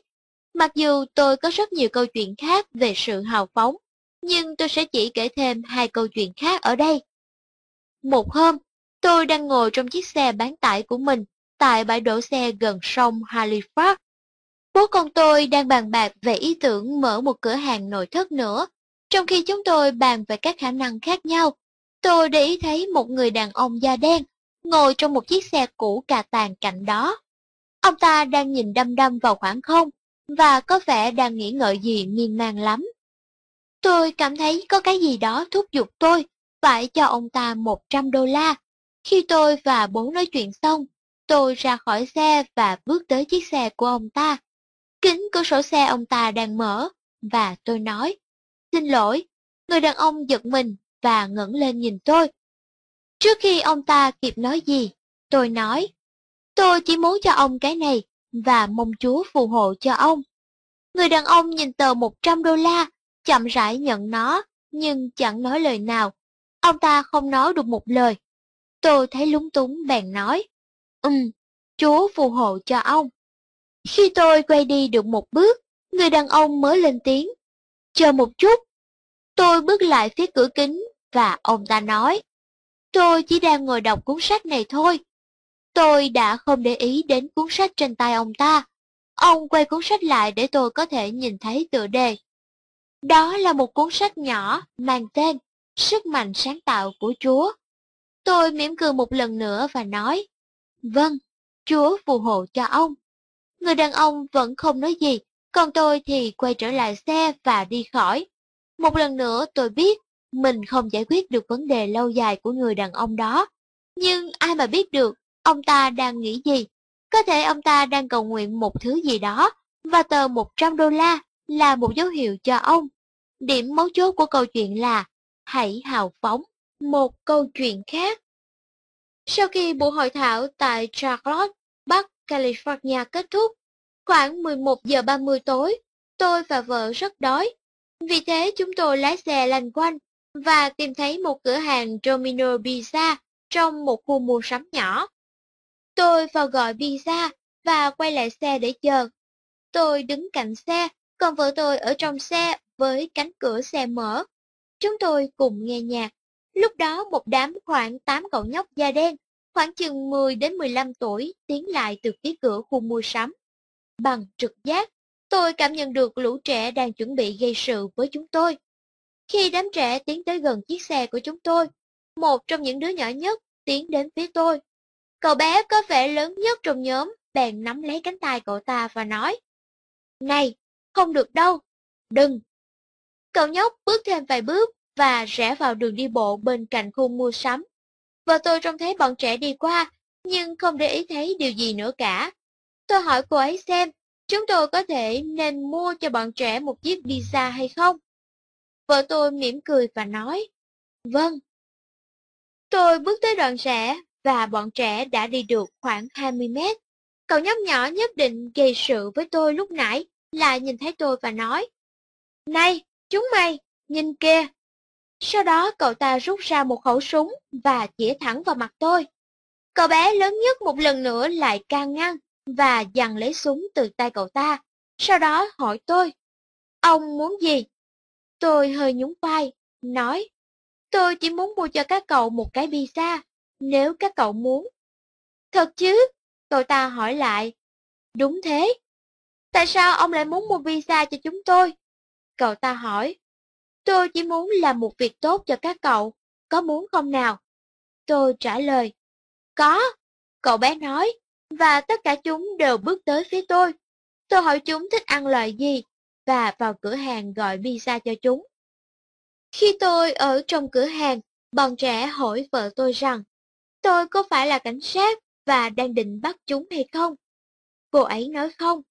Chúng còn hỏi, vậy tại sao tôi lại muốn mua pizza cho chúng? Cô ấy bèn giải thích rằng, chúng tôi thích hào phóng như vậy. Tôi bước ra và cùng bọn trẻ chờ đợi khi cửa hàng đang chuẩn bị visa. Tôi nói chuyện với chúng về ước mơ và hy vọng của chúng, mặc dù dường như chúng chẳng có mơ mộng hay mong muốn gì cả. Chúng khá ít lời, dè dặt và tỏ ra rất biết ơn khi chiếc bánh visa được mang tới. Tôi nói với chúng thêm vài phút nữa về việc hy vọng những điều tốt đẹp sẽ đến với chúng. Sau đó chúng tôi chào tạm biệt nhau. Hào phóng là bằng chứng cho lòng tốt và tình yêu thương. Nó đem lại lợi ích cho người cho nhiều như người giàu có nhiều nguồn thu nhập, người nghèo chỉ có một. Hãy so sánh đô la với cá. Một người câu cá sẽ câu được nhiều cá hơn nếu có hai dây câu chứ. Tất nhiên rồi, khả năng rất lớn là anh ta sẽ câu được nhiều hơn. Vậy nếu anh ta có tới 5 dây câu thì sao? Dễ thấy là càng có nhiều dây câu dưới nước, anh ta càng có khả năng bắt được nhiều cá. Tiền bạc cũng vậy, càng phát triển nhiều nguồn thu nhập khác nhau, bạn càng có nhiều cơ hội giàu hơn. Với mỗi người giàu, giàu hơn bằng một nguồn thu nhất định, sẽ có hàng chục người khác trở nên độc lập về tài chính nhờ kết hợp nhiều nguồn thu nhập khác nhau. Thu nhập thụ động Mẹo để phát triển nhiều nguồn thu nhập khác nhau là tập trung biến chúng thành các nguồn thu thụ động. Nói thụ động không có nghĩa là tôi bảo bạn không cần làm việc, mà ý tôi là bạn không cần bỏ ra nhiều công sức mà vẫn thu được tiền. Rất nhiều người giàu có khả năng lập ra các nhóm giúp họ điều hành công việc kinh doanh tốt hơn nhiều so với chính bản thân họ. Những người thuộc tầng lớp nghèo gặp nhiều khó khăn với ý tưởng, nhiều nguồn thu nhập khác nhau bởi họ nghĩ họ phải làm tất cả một mình. Suy nghĩ bạn phải làm tất cả mọi việc một mình, thực chất đã giới hạn tiềm năng tài chính của bạn rất nhiều. Việc cho rằng không ai có thể làm việc đó tốt bằng bạn là một thái độ ngạo mạn, bởi thực tế thế giới đầy rẫy những người tài năng. Người giàu có niềm tin rất khác. Họ tin rằng mình có thể tìm thấy một ai đó không chỉ tốt như họ mà còn có thể tốt hơn. Thật là trái ngược cho rằng không ai có thể làm việc đó tốt bằng mình là một thái độ ngạo mạn. Thế giới đầy rẫy những người tài năng.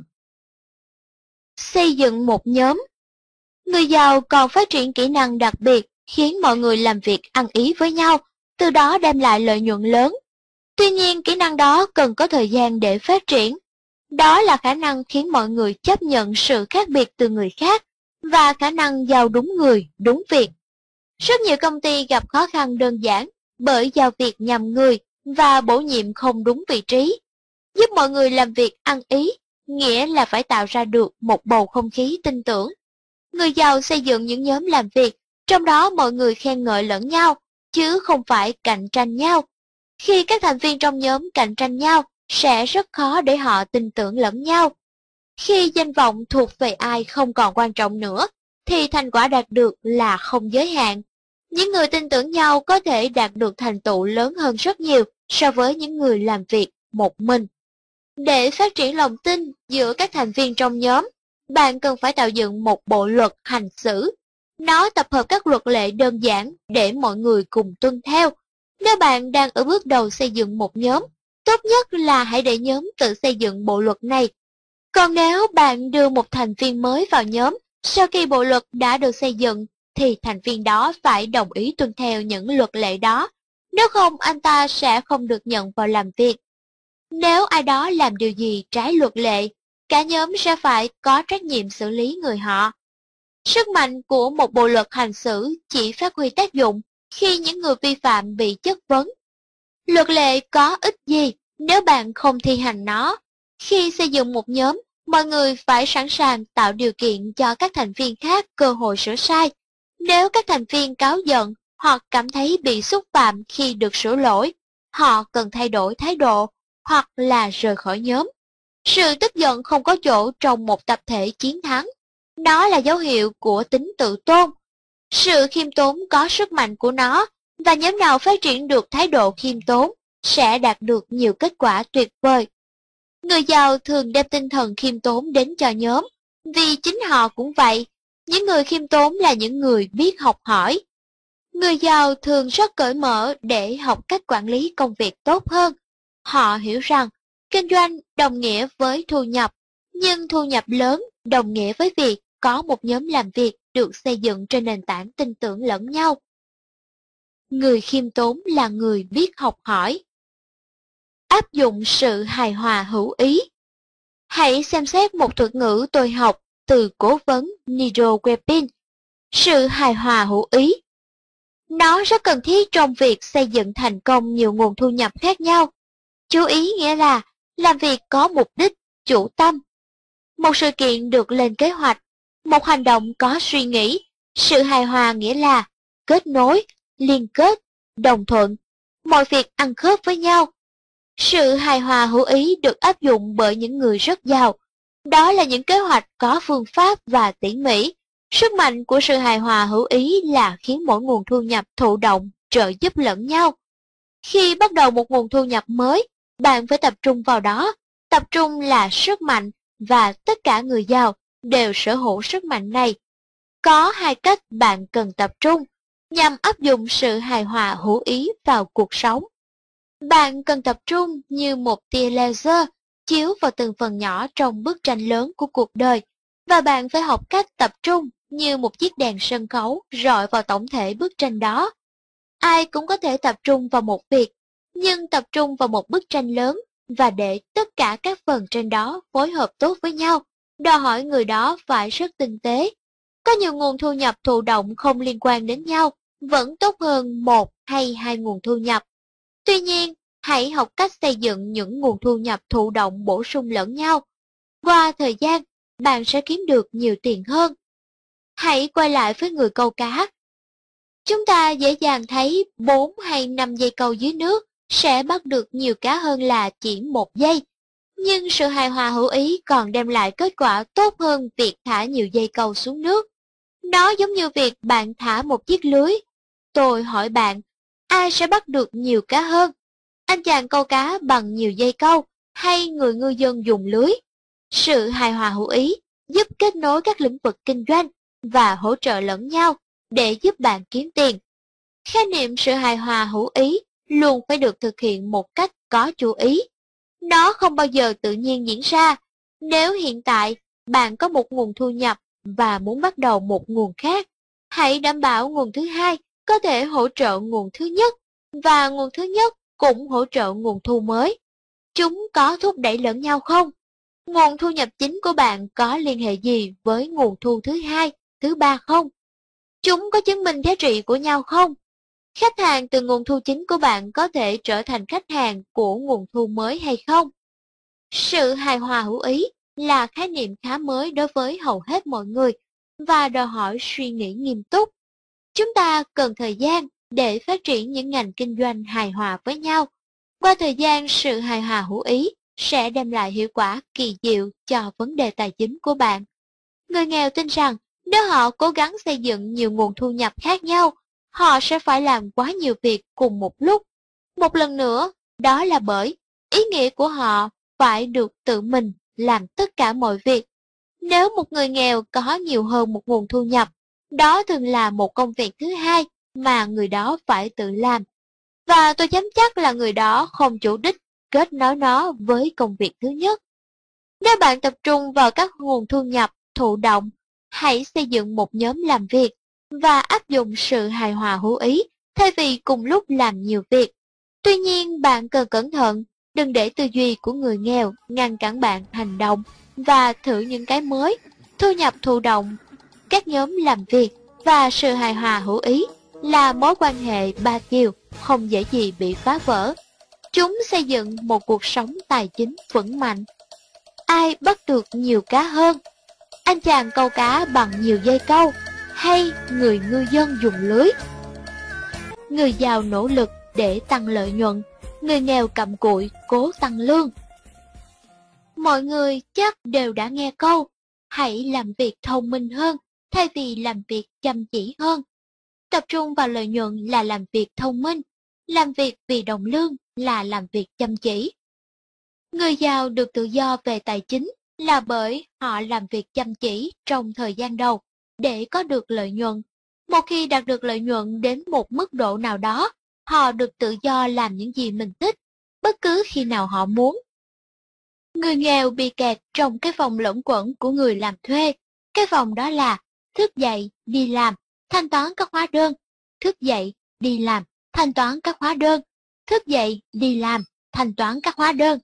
Người giàu thức dậy, làm việc gì họ thích, dành thời gian cho gia đình, quyên tiền cho những mục đích họ tin tưởng, du lịch tới những nơi đẹp đẽ và tiếp tục tìm kiếm cơ hội đầu tư để tăng lợi nhuận. Định nghĩa lợi nhuận của một người giàu Định nghĩa phổ biến của lợi nhuận là tài sản trừ đi tiêu sản. Hầu hết mọi người nghĩ tài sản là bất cứ thứ gì có giá trị mà họ sở hữu.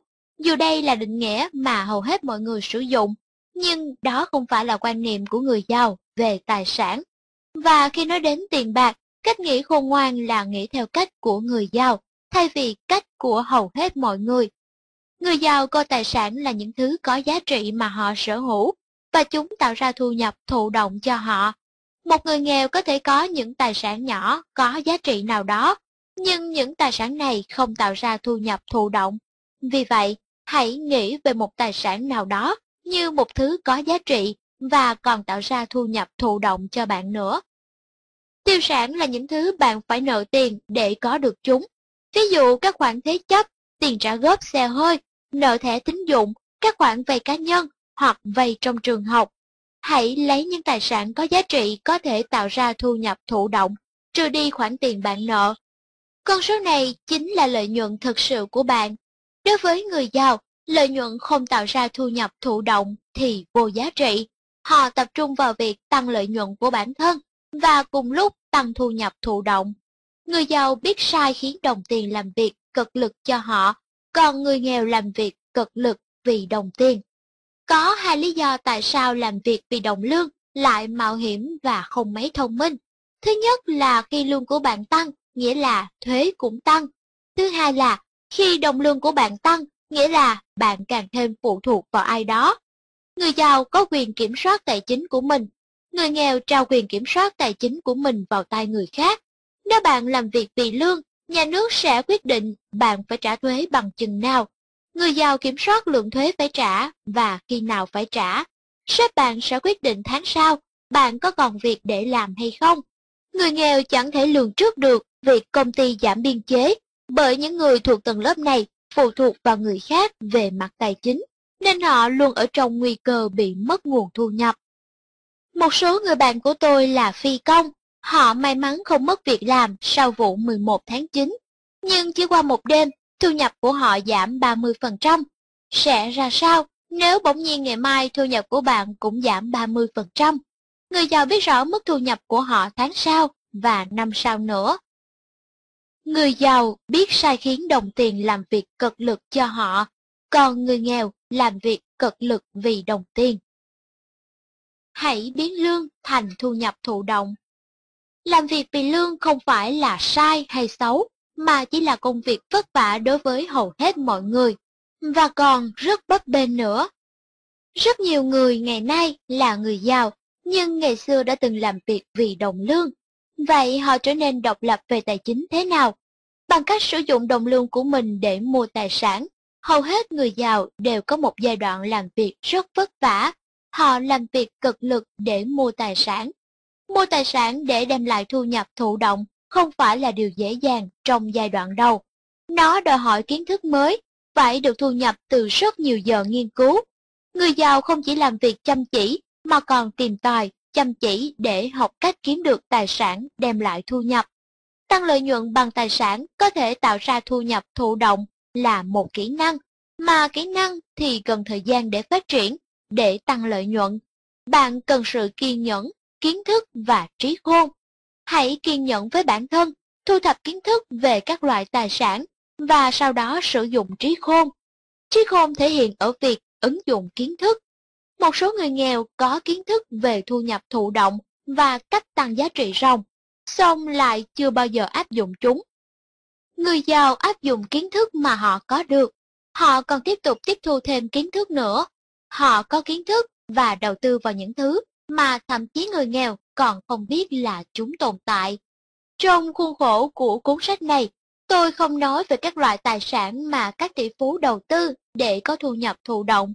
tôi chỉ đề cập đến một vài loại phổ biến nhất là thời điểm bắt đầu của các tỷ phú khi họ vẫn còn nghèo.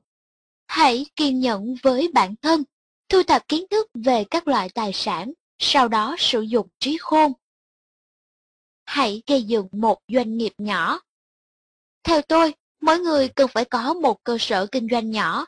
Tôi không nói là bạn phải bỏ việc để mở doanh nghiệp. Tôi gợi ý bạn nên bắt đầu bằng việc mở doanh nghiệp bán thời gian, duy trì song song với công việc hiện tại một cách để thực hiện việc này là gia nhập một công ty marketing mạng lưới. Các công ty bán hàng trực tiếp hoặc marketing mạng lưới là cách rất tốt để bắt đầu sự nghiệp kinh doanh của bạn. Bạn sẽ gặp ít rủi ro và có cơ hội nhận được những phần thưởng cực kỳ giá trị. Họ có những hệ thống đã hoạt động lâu dài, được chứng minh, và họ sẽ liên tục hỗ trợ bạn trong công việc. Đó là cách tốt để tự kinh doanh mà vẫn không đơn độc. Tôi có ba lời khuyên nếu bạn có ý định tham gia một công ty marketing mạng lưới. Đảm bảo rằng bạn hoàn toàn tin tưởng vào sản phẩm hoặc dịch vụ của họ. Đảm bảo rằng bạn cảm thấy thoải mái trước tất cả mọi người bạn gặp ở đó. Đảm bảo rằng công ty có liên quan đến một số công việc từ thiện.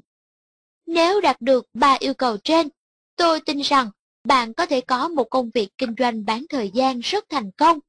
Khi tham gia một công ty marketing mạng lưới hoặc thành lập một cơ sở kinh doanh nhỏ, hãy đề ra mục tiêu kiếm nhiều tiền hơn từ công việc kinh doanh bán thời gian này thay vì từ công việc chính của bạn. Sau khi đạt được điều đó, bạn sẽ được tự do làm việc bạn thích thay vì những việc bạn bắt buộc phải làm. Không phải sẽ rất tuyệt hay sao? Khi bắt đầu một doanh nghiệp riêng, phải chắc chắn rằng mức chi phí hàng ngày của bạn không đổi và hãy tiết kiệm số tiền kiếm được từ công việc kinh doanh mới này cho đến khi bạn sẵn sàng đầu tư cho một tài sản. Điều phổ biến nhất trên thế giới là bạn bắt đầu tiêu nhiều tiền hơn khi bạn kiếm được nhiều hơn. Trong nhiều năm tôi cũng vậy, mỗi khi kiếm được nhiều tiền hơn, tôi sẽ mua một chiếc xe đẹp hơn, chuyển sang một ngôi nhà mới rộng hơn và đi du lịch ở Hào Quai. từ kinh nghiệm của mình, tôi có thể nói thật ngu ngốc nếu tăng chi phí sinh hoạt khi bạn chưa thể trả cho các chi phí đó bằng nguồn thu nhập thụ động từ tài sản của mình. Người giàu có trí khôn khác thường. Họ không tăng chi phí sinh hoạt khi thu nhập của họ tăng, mà họ tăng mức đầu tư. Người nghèo sử dụng thu nhập của mình để mua tiêu sản, còn người giàu đầu tư thu nhập của họ vào tài sản, đầu tư các tài sản tạo ra thu nhập thụ động là phần quan trọng của quá trình làm giàu. Có lẽ lợi ích lớn nhất của việc sở hữu một doanh nghiệp riêng là lợi ích về thuế. Chủ doanh nghiệp có thể xóa bớt một vài thứ mà ở vị trí nhân viên bạn không thể làm được. Tôi không phải là luật sư hay nhà chiến lược về thuế, nên tôi không đưa ra cho bạn bất kỳ lời khuyên nào. Nhưng nhất định bạn phải học những lợi thế về thuế mà bạn nhận được với tư cách chủ doanh nghiệp Chủ doanh nghiệp có thể sử dụng tiền họ kiếm được trước khi bị đánh thuế. Khi làm việc vì tiền lương, bạn cần phải đóng thuế trước, sau đó mới được tiêu số ít ỏi còn lại. Người giàu làm ra tiền, tiêu tiền, sau đó mới đóng thuế. Người nghèo làm ra tiền, đóng thuế và sau đó tiêu số còn lại. Bạn có muốn phải đóng ít thuế hơn? Hãy mở một doanh nghiệp nhỏ. Một doanh nghiệp nhỏ có thể cho bạn những lợi thế vô cùng lớn về thuế và có thể trở thành tài sản nếu bạn thành lập nó, và việc này không tiêu tốn của bạn quá nhiều thời gian. Hãy nhớ, người giàu xem tài sản là thứ có giá trị mà họ sở hữu, và chúng tạo ra thu nhập thụ động. Thu nhập thụ động không có nghĩa là bạn không phải làm gì cả, mà bạn chỉ phải quản lý một chút thôi. Người giàu làm ra tiền, tiêu tiền, sau đó mới đóng thuế. Người nghèo làm ra tiền, đóng thuế, và sau đó tiêu số còn lại. Đầu tư vào bất động sản Theo tôi, bất động sản là tài sản tốt nhất và an toàn nhất để đầu tư. Hầu như tất cả các triệu phú đều có thu nhập thụ động từ bất động sản. Một số ít người nghèo cũng có thu nhập thụ động từ nguồn này. Các hiệu sách có đầy rẫy những cuốn sách dạy đầu tư bất động sản, nên tôi không bàn tới nó ở đây. Tôi chỉ gợi ý bạn nên đọc các cuốn sách về bất động sản cho đến khi tích lũy đủ kiến thức để hành động và bắt đầu đầu tư vào đó. Chân thành mà nói, tình hình tài chính của tôi đã thay đổi hoàn toàn khi tôi bắt đầu đầu tư vào bất động sản. Bất động sản là tài sản tốt nhất và an toàn nhất để đầu tư. Còn chứng khoán thì sao? Hầu hết người giàu đều đầu tư vào thị trường chứng khoán. Tôi nói hầu hết vì tôi biết một số người giàu chỉ đầu tư vào bất động sản. Mặt khác, tôi cũng biết một số người chỉ đầu tư vào chứng khoán. Chứng khoán có thể là một dạng thu nhập thụ động tuyệt vời, nhưng chúng cũng rất nguy hiểm nếu bạn không hiểu rõ. Các doanh nghiệp nhỏ, bất động sản và chứng khoán đều có những rủi ro nhất định. Tuy nhiên rủi ro sẽ giảm đáng kể nếu bạn làm giàu cho kiến thức của mình. Hãy nhớ, nếu bạn dám mạo hiểm, nghĩa là bạn đã nắm lấy cơ hội. Mạo hiểm là cơ hội. Mạo hiểm là cơ hội. Lợi nhuận không phải là khoản tiền để dành. Nhiều người nghèo nghĩ sự đảm bảo về tài chính là những quả trứng để dành. Người giàu không nghĩ như vậy, họ không để dành trứng, họ có những con ngỗng đẻ trứng vàng thường xuyên. Về tài sản của người giàu chính là những con ngỗng đó. Thu nhập thụ động họ nhận được từ tài sản của mình là những quả trứng vàng. Vấn đề khó khăn với những người có tâm lý để dành là bạn có thể thấy đói bất cứ lúc nào và cuối cùng sẽ ráng trứng ăn. Những người nghèo thích ăn trứng rán, người giàu kiểm tra những con ngỗng của họ thường xuyên để đảm bảo rằng chúng vẫn khỏe mạnh. Hầu hết người giàu thậm chí không để tâm đến giá trị của mình.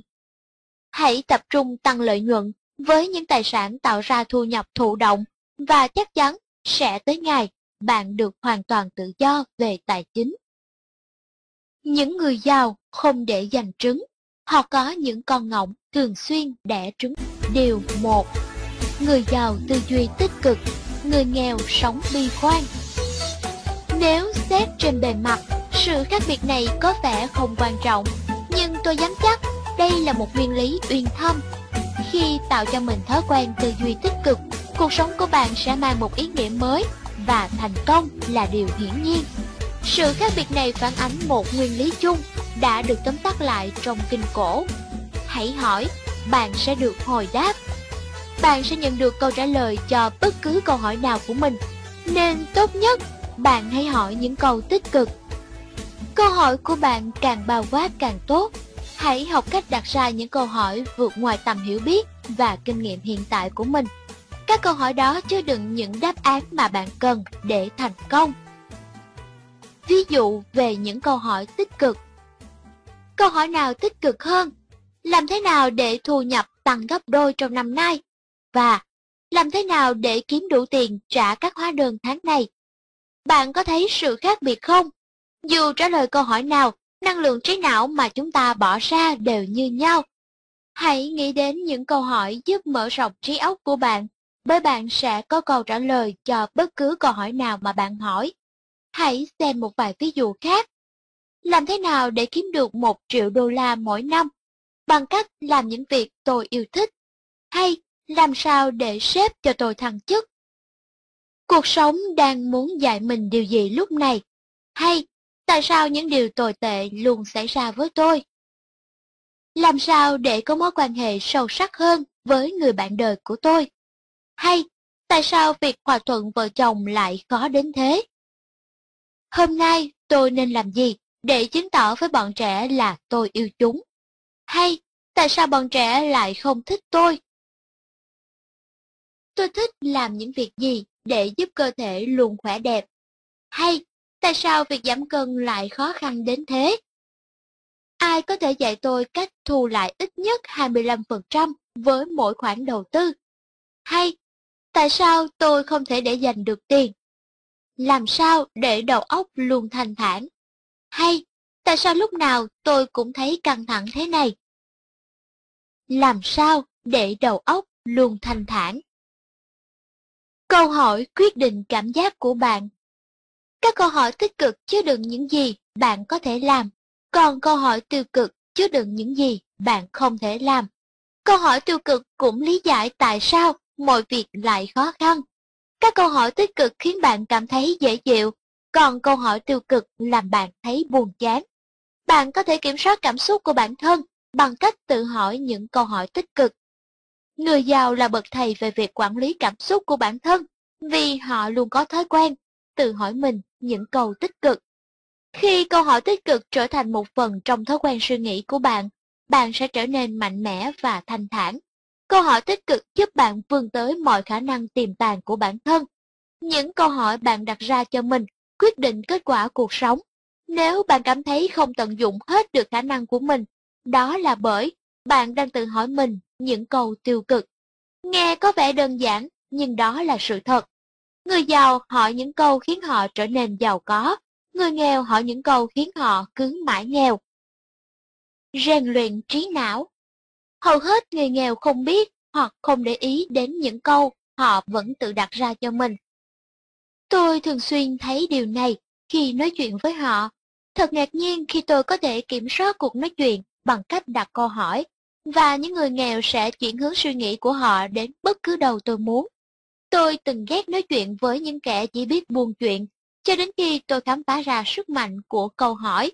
Giờ tôi không còn ghét việc đó nữa, vì tôi có thể dễ dàng chuyển hướng cuộc nói chuyện sang một chủ đề nào đó tích cực hơn, đơn giản bằng cách đặt câu hỏi. Người giàu nhận thức được những câu hỏi họ tự đặt ra cho mình. Họ ý thức được những gì họ nghĩ. Họ liên tục rèn luyện trí não để vươn tới nhiều thành công hơn. Nguyên lý chung này cũng được tóm tắt trong một câu kinh cổ. Khi con người nghĩ sao, thì anh ta là vậy.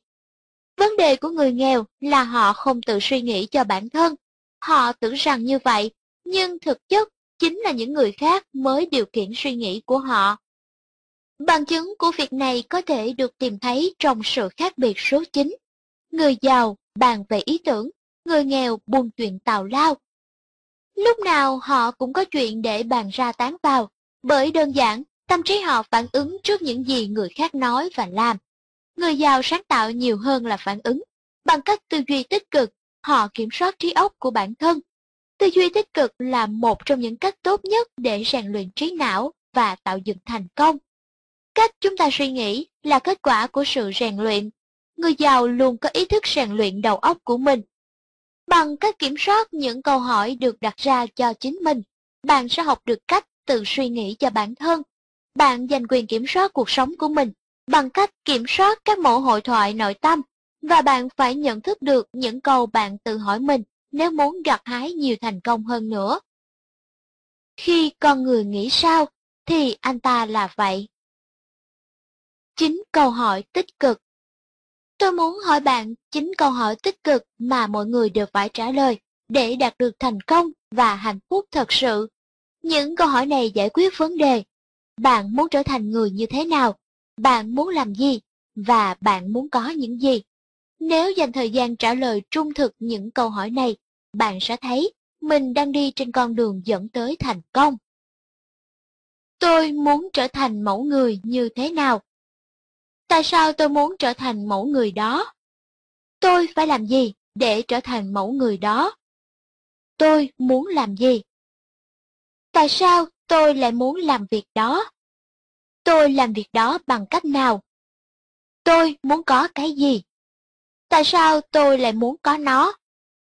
Tôi tạo ra nó bằng cách nào? Bạn phải trả lời những câu hỏi trên thật rõ ràng. Rõ ràng, ý tôi là phải cụ thể, càng cụ thể càng tốt. Sự rõ ràng rành mạch là sức mạnh, người giàu biết họ muốn gì. Quan trọng hơn, họ biết tại sao họ lại muốn điều đó, và bởi họ đã trả lời được câu hỏi cái gì và tại sao, họ sẽ tìm được cách làm thế nào. Người nghèo không biết làm thế nào để trở thành người giàu, bởi họ không có cái gì thú vị hay một câu hỏi tại sao tích cực.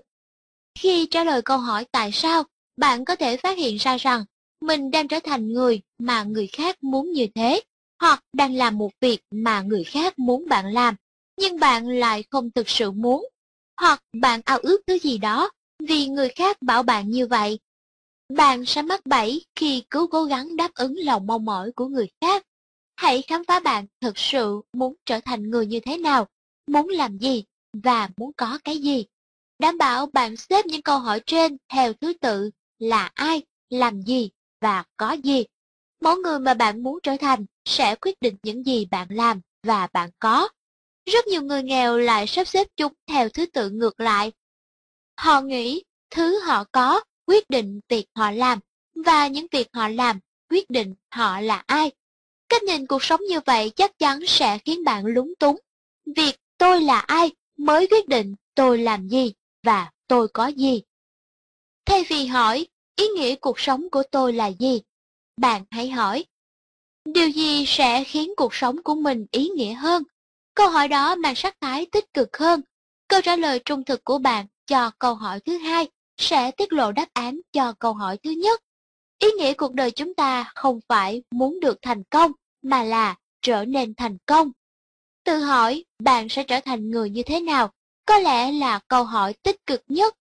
Suốt nhiều thế kỷ qua, con người đã tự hỏi mình câu hỏi, tôi là ai? Còn tôi gợi ý bạn nên tự hỏi, tôi đang trở thành người như thế nào? Nếu bạn không thích đáp án của mình cho câu hỏi đó, vậy hãy hỏi, tôi muốn trở thành người như thế nào? Và làm bất cứ điều gì để trở thành kiểu người đó. Là một người giàu cũng bao gồm ai, làm gì và sau đó là có gì.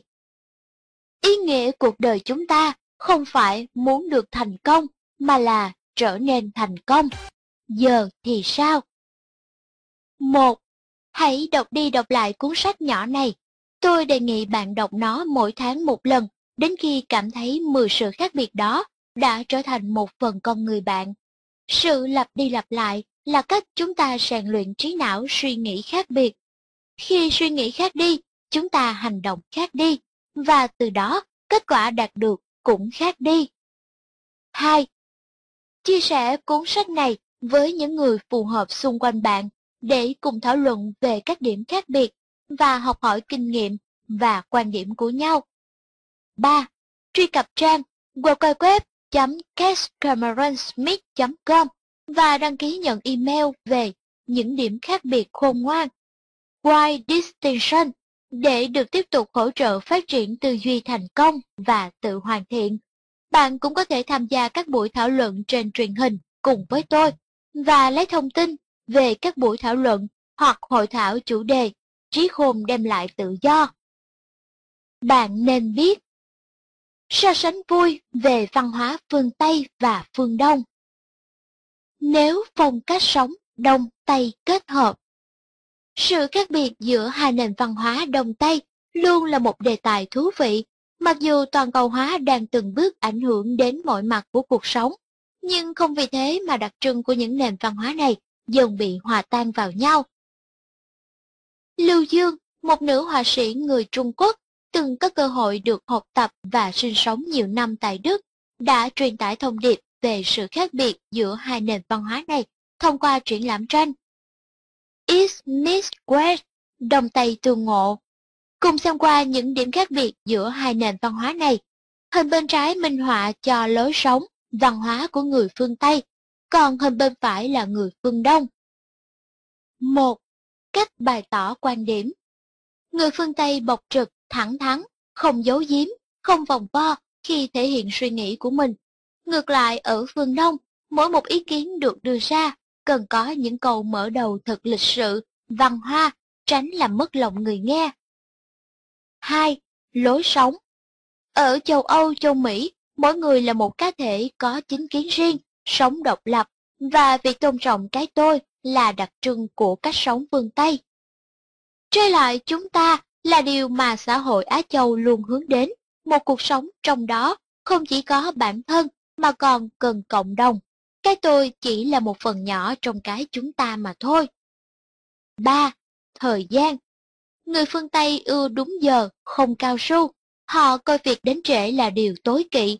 Đến muộn là một hành động thể hiện sự thiếu tôn trọng với những người phải chờ đợi mình. Cao su co kéo thời gian, cho leo cây là tình trạng thường thấy của người châu Á. Những hành động này không chỉ làm người đợi phải bực mình, đến muộn còn khiến chậm tiến độ công việc, thật không nên chút nào. 4. Phương thức làm việc Trong khi người phương Tây làm việc với sự liên kết một cách mạch lạc và có hệ thống, người phương Đông lại có cách tổ chức khá rối rắm và nhằn nhịt. 5. Cách biểu lộ cảm xúc Cũng giống như lúc đưa ra ý kiến, Phương Tây có cách thể hiện cảm xúc một cách thẳng thắn, không nói dối suy nghĩ của mình. Ngược lại, người phương Đông lại có tâm lý sự thật mất lòng, thường giấu giếm cảm xúc thật của mình để tránh người khác thấy phiền, khó chịu. 6. Cách xếp hàng Trong khi ở châu Á, khái niệm xếp hàng có lề có lối, có phần xa xỉ. Với rất nhiều quốc gia, thì tại châu Âu, Mỹ, hình ảnh những đoàn người đứng chờ mua hàng hay lên xe buýt chẳng có gì khiến ta ngạc nhiên. 7. Cái tôi cá nhân Một người Đức có thể coi cái tôi của mình là lớn nhất, quan trọng nhất, đặt mọi nhu cầu cá nhân lên hàng đầu. Nhưng một người Trung Quốc hay Nhật Bản sẽ sẵn sàng gác bỏ cái tôi ấy qua một bên, nhưng chỗ cho cái chúng ta. Theo người phương Đông, cộng đồng quan trọng hơn cá nhân. 8. Số lượng người trên phố ngày cuối tuần sau cả một tuần làm việc mệt mỏi, bạn sẽ làm gì vào ngày cuối tuần quý báu? Nếu bạn là người châu Âu, chắc sẽ chọn phương án ở nhà vui vẻ cùng gia đình, tránh đi phố hay ra ngoài đường. Nhưng nếu bạn là người châu Á, chắc hẳn tụ tập phố phường là niềm vui của bạn. 9. Tiệc tùng Khi dự tiệc, người phương Tây sẽ đứng thành những nhóm nhỏ cho dễ nói chuyện, bắt bạn làm quen. Ngược lại, người phương Đông có thói quen đứng thành vòng tròn, như chơi mèo đuổi chuột vậy. 10.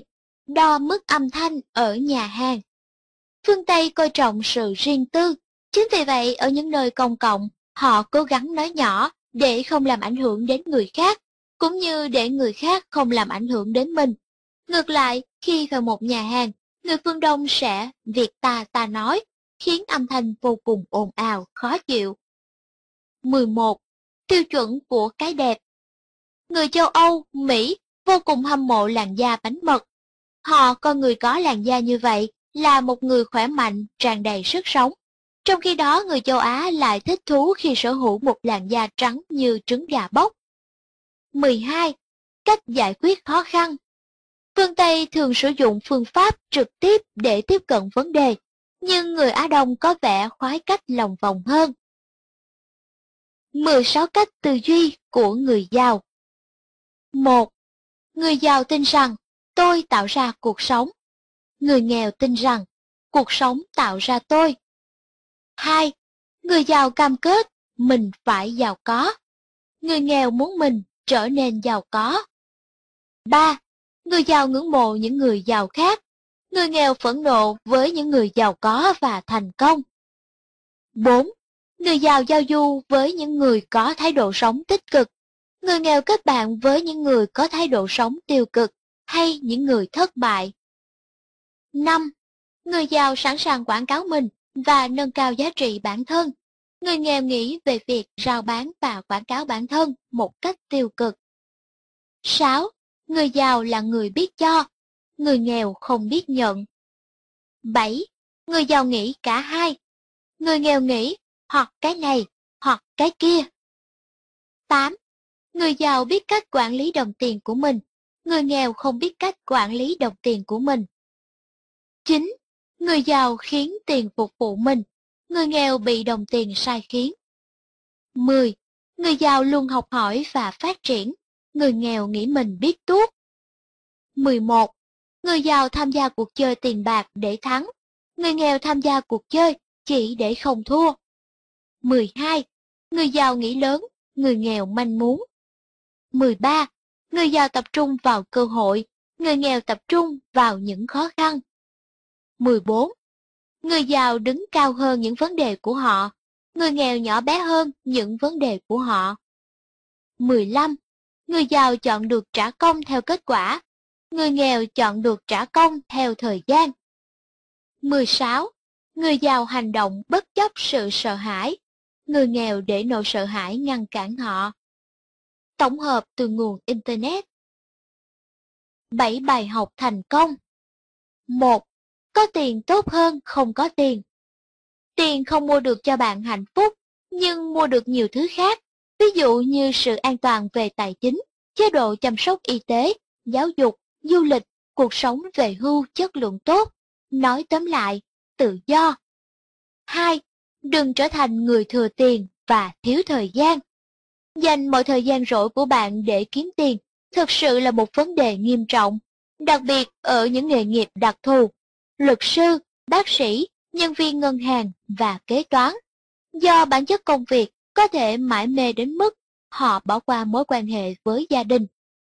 Khi sự ổn định của đời sống bình thường chấm dứt, yếu tố mất cân bằng giữa công việc và gia đình sẽ tăng lên. Làm việc thực chất là quá trình đổi thời gian, lấy tiền. Hãy nhớ rằng, việc bạn làm gì với tiền có ý nghĩa hơn nhiều so với khối tài sản bạn mua được bằng tiền. Nếu bạn trở nên giàu có, nhưng quên đi mối quan hệ với bạn đời và không chăm sóc được lũ trẻ khi chúng đang tuổi lớn, bạn sẽ nghèo hơn bạn tưởng. 3.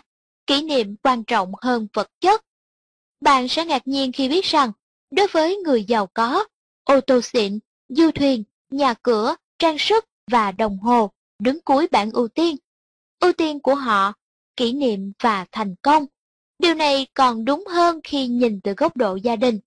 Có thực sự rằng, dàn lo 100.000 đô la mang lại âm thanh tốt hơn 20 lần so với dàn lo 5.000 đô la. Xe ô tô thể thao giá 250.000 đô la chạy nhanh gấp 5 lần xe giá 50.000 đô la. Hiện nay người ta có thể mua căn nhà tuyệt đẹp tại Mỹ với giá 1 triệu đô la và căn nhà 10 triệu đô la cũng không đẹp gấp 10 lần.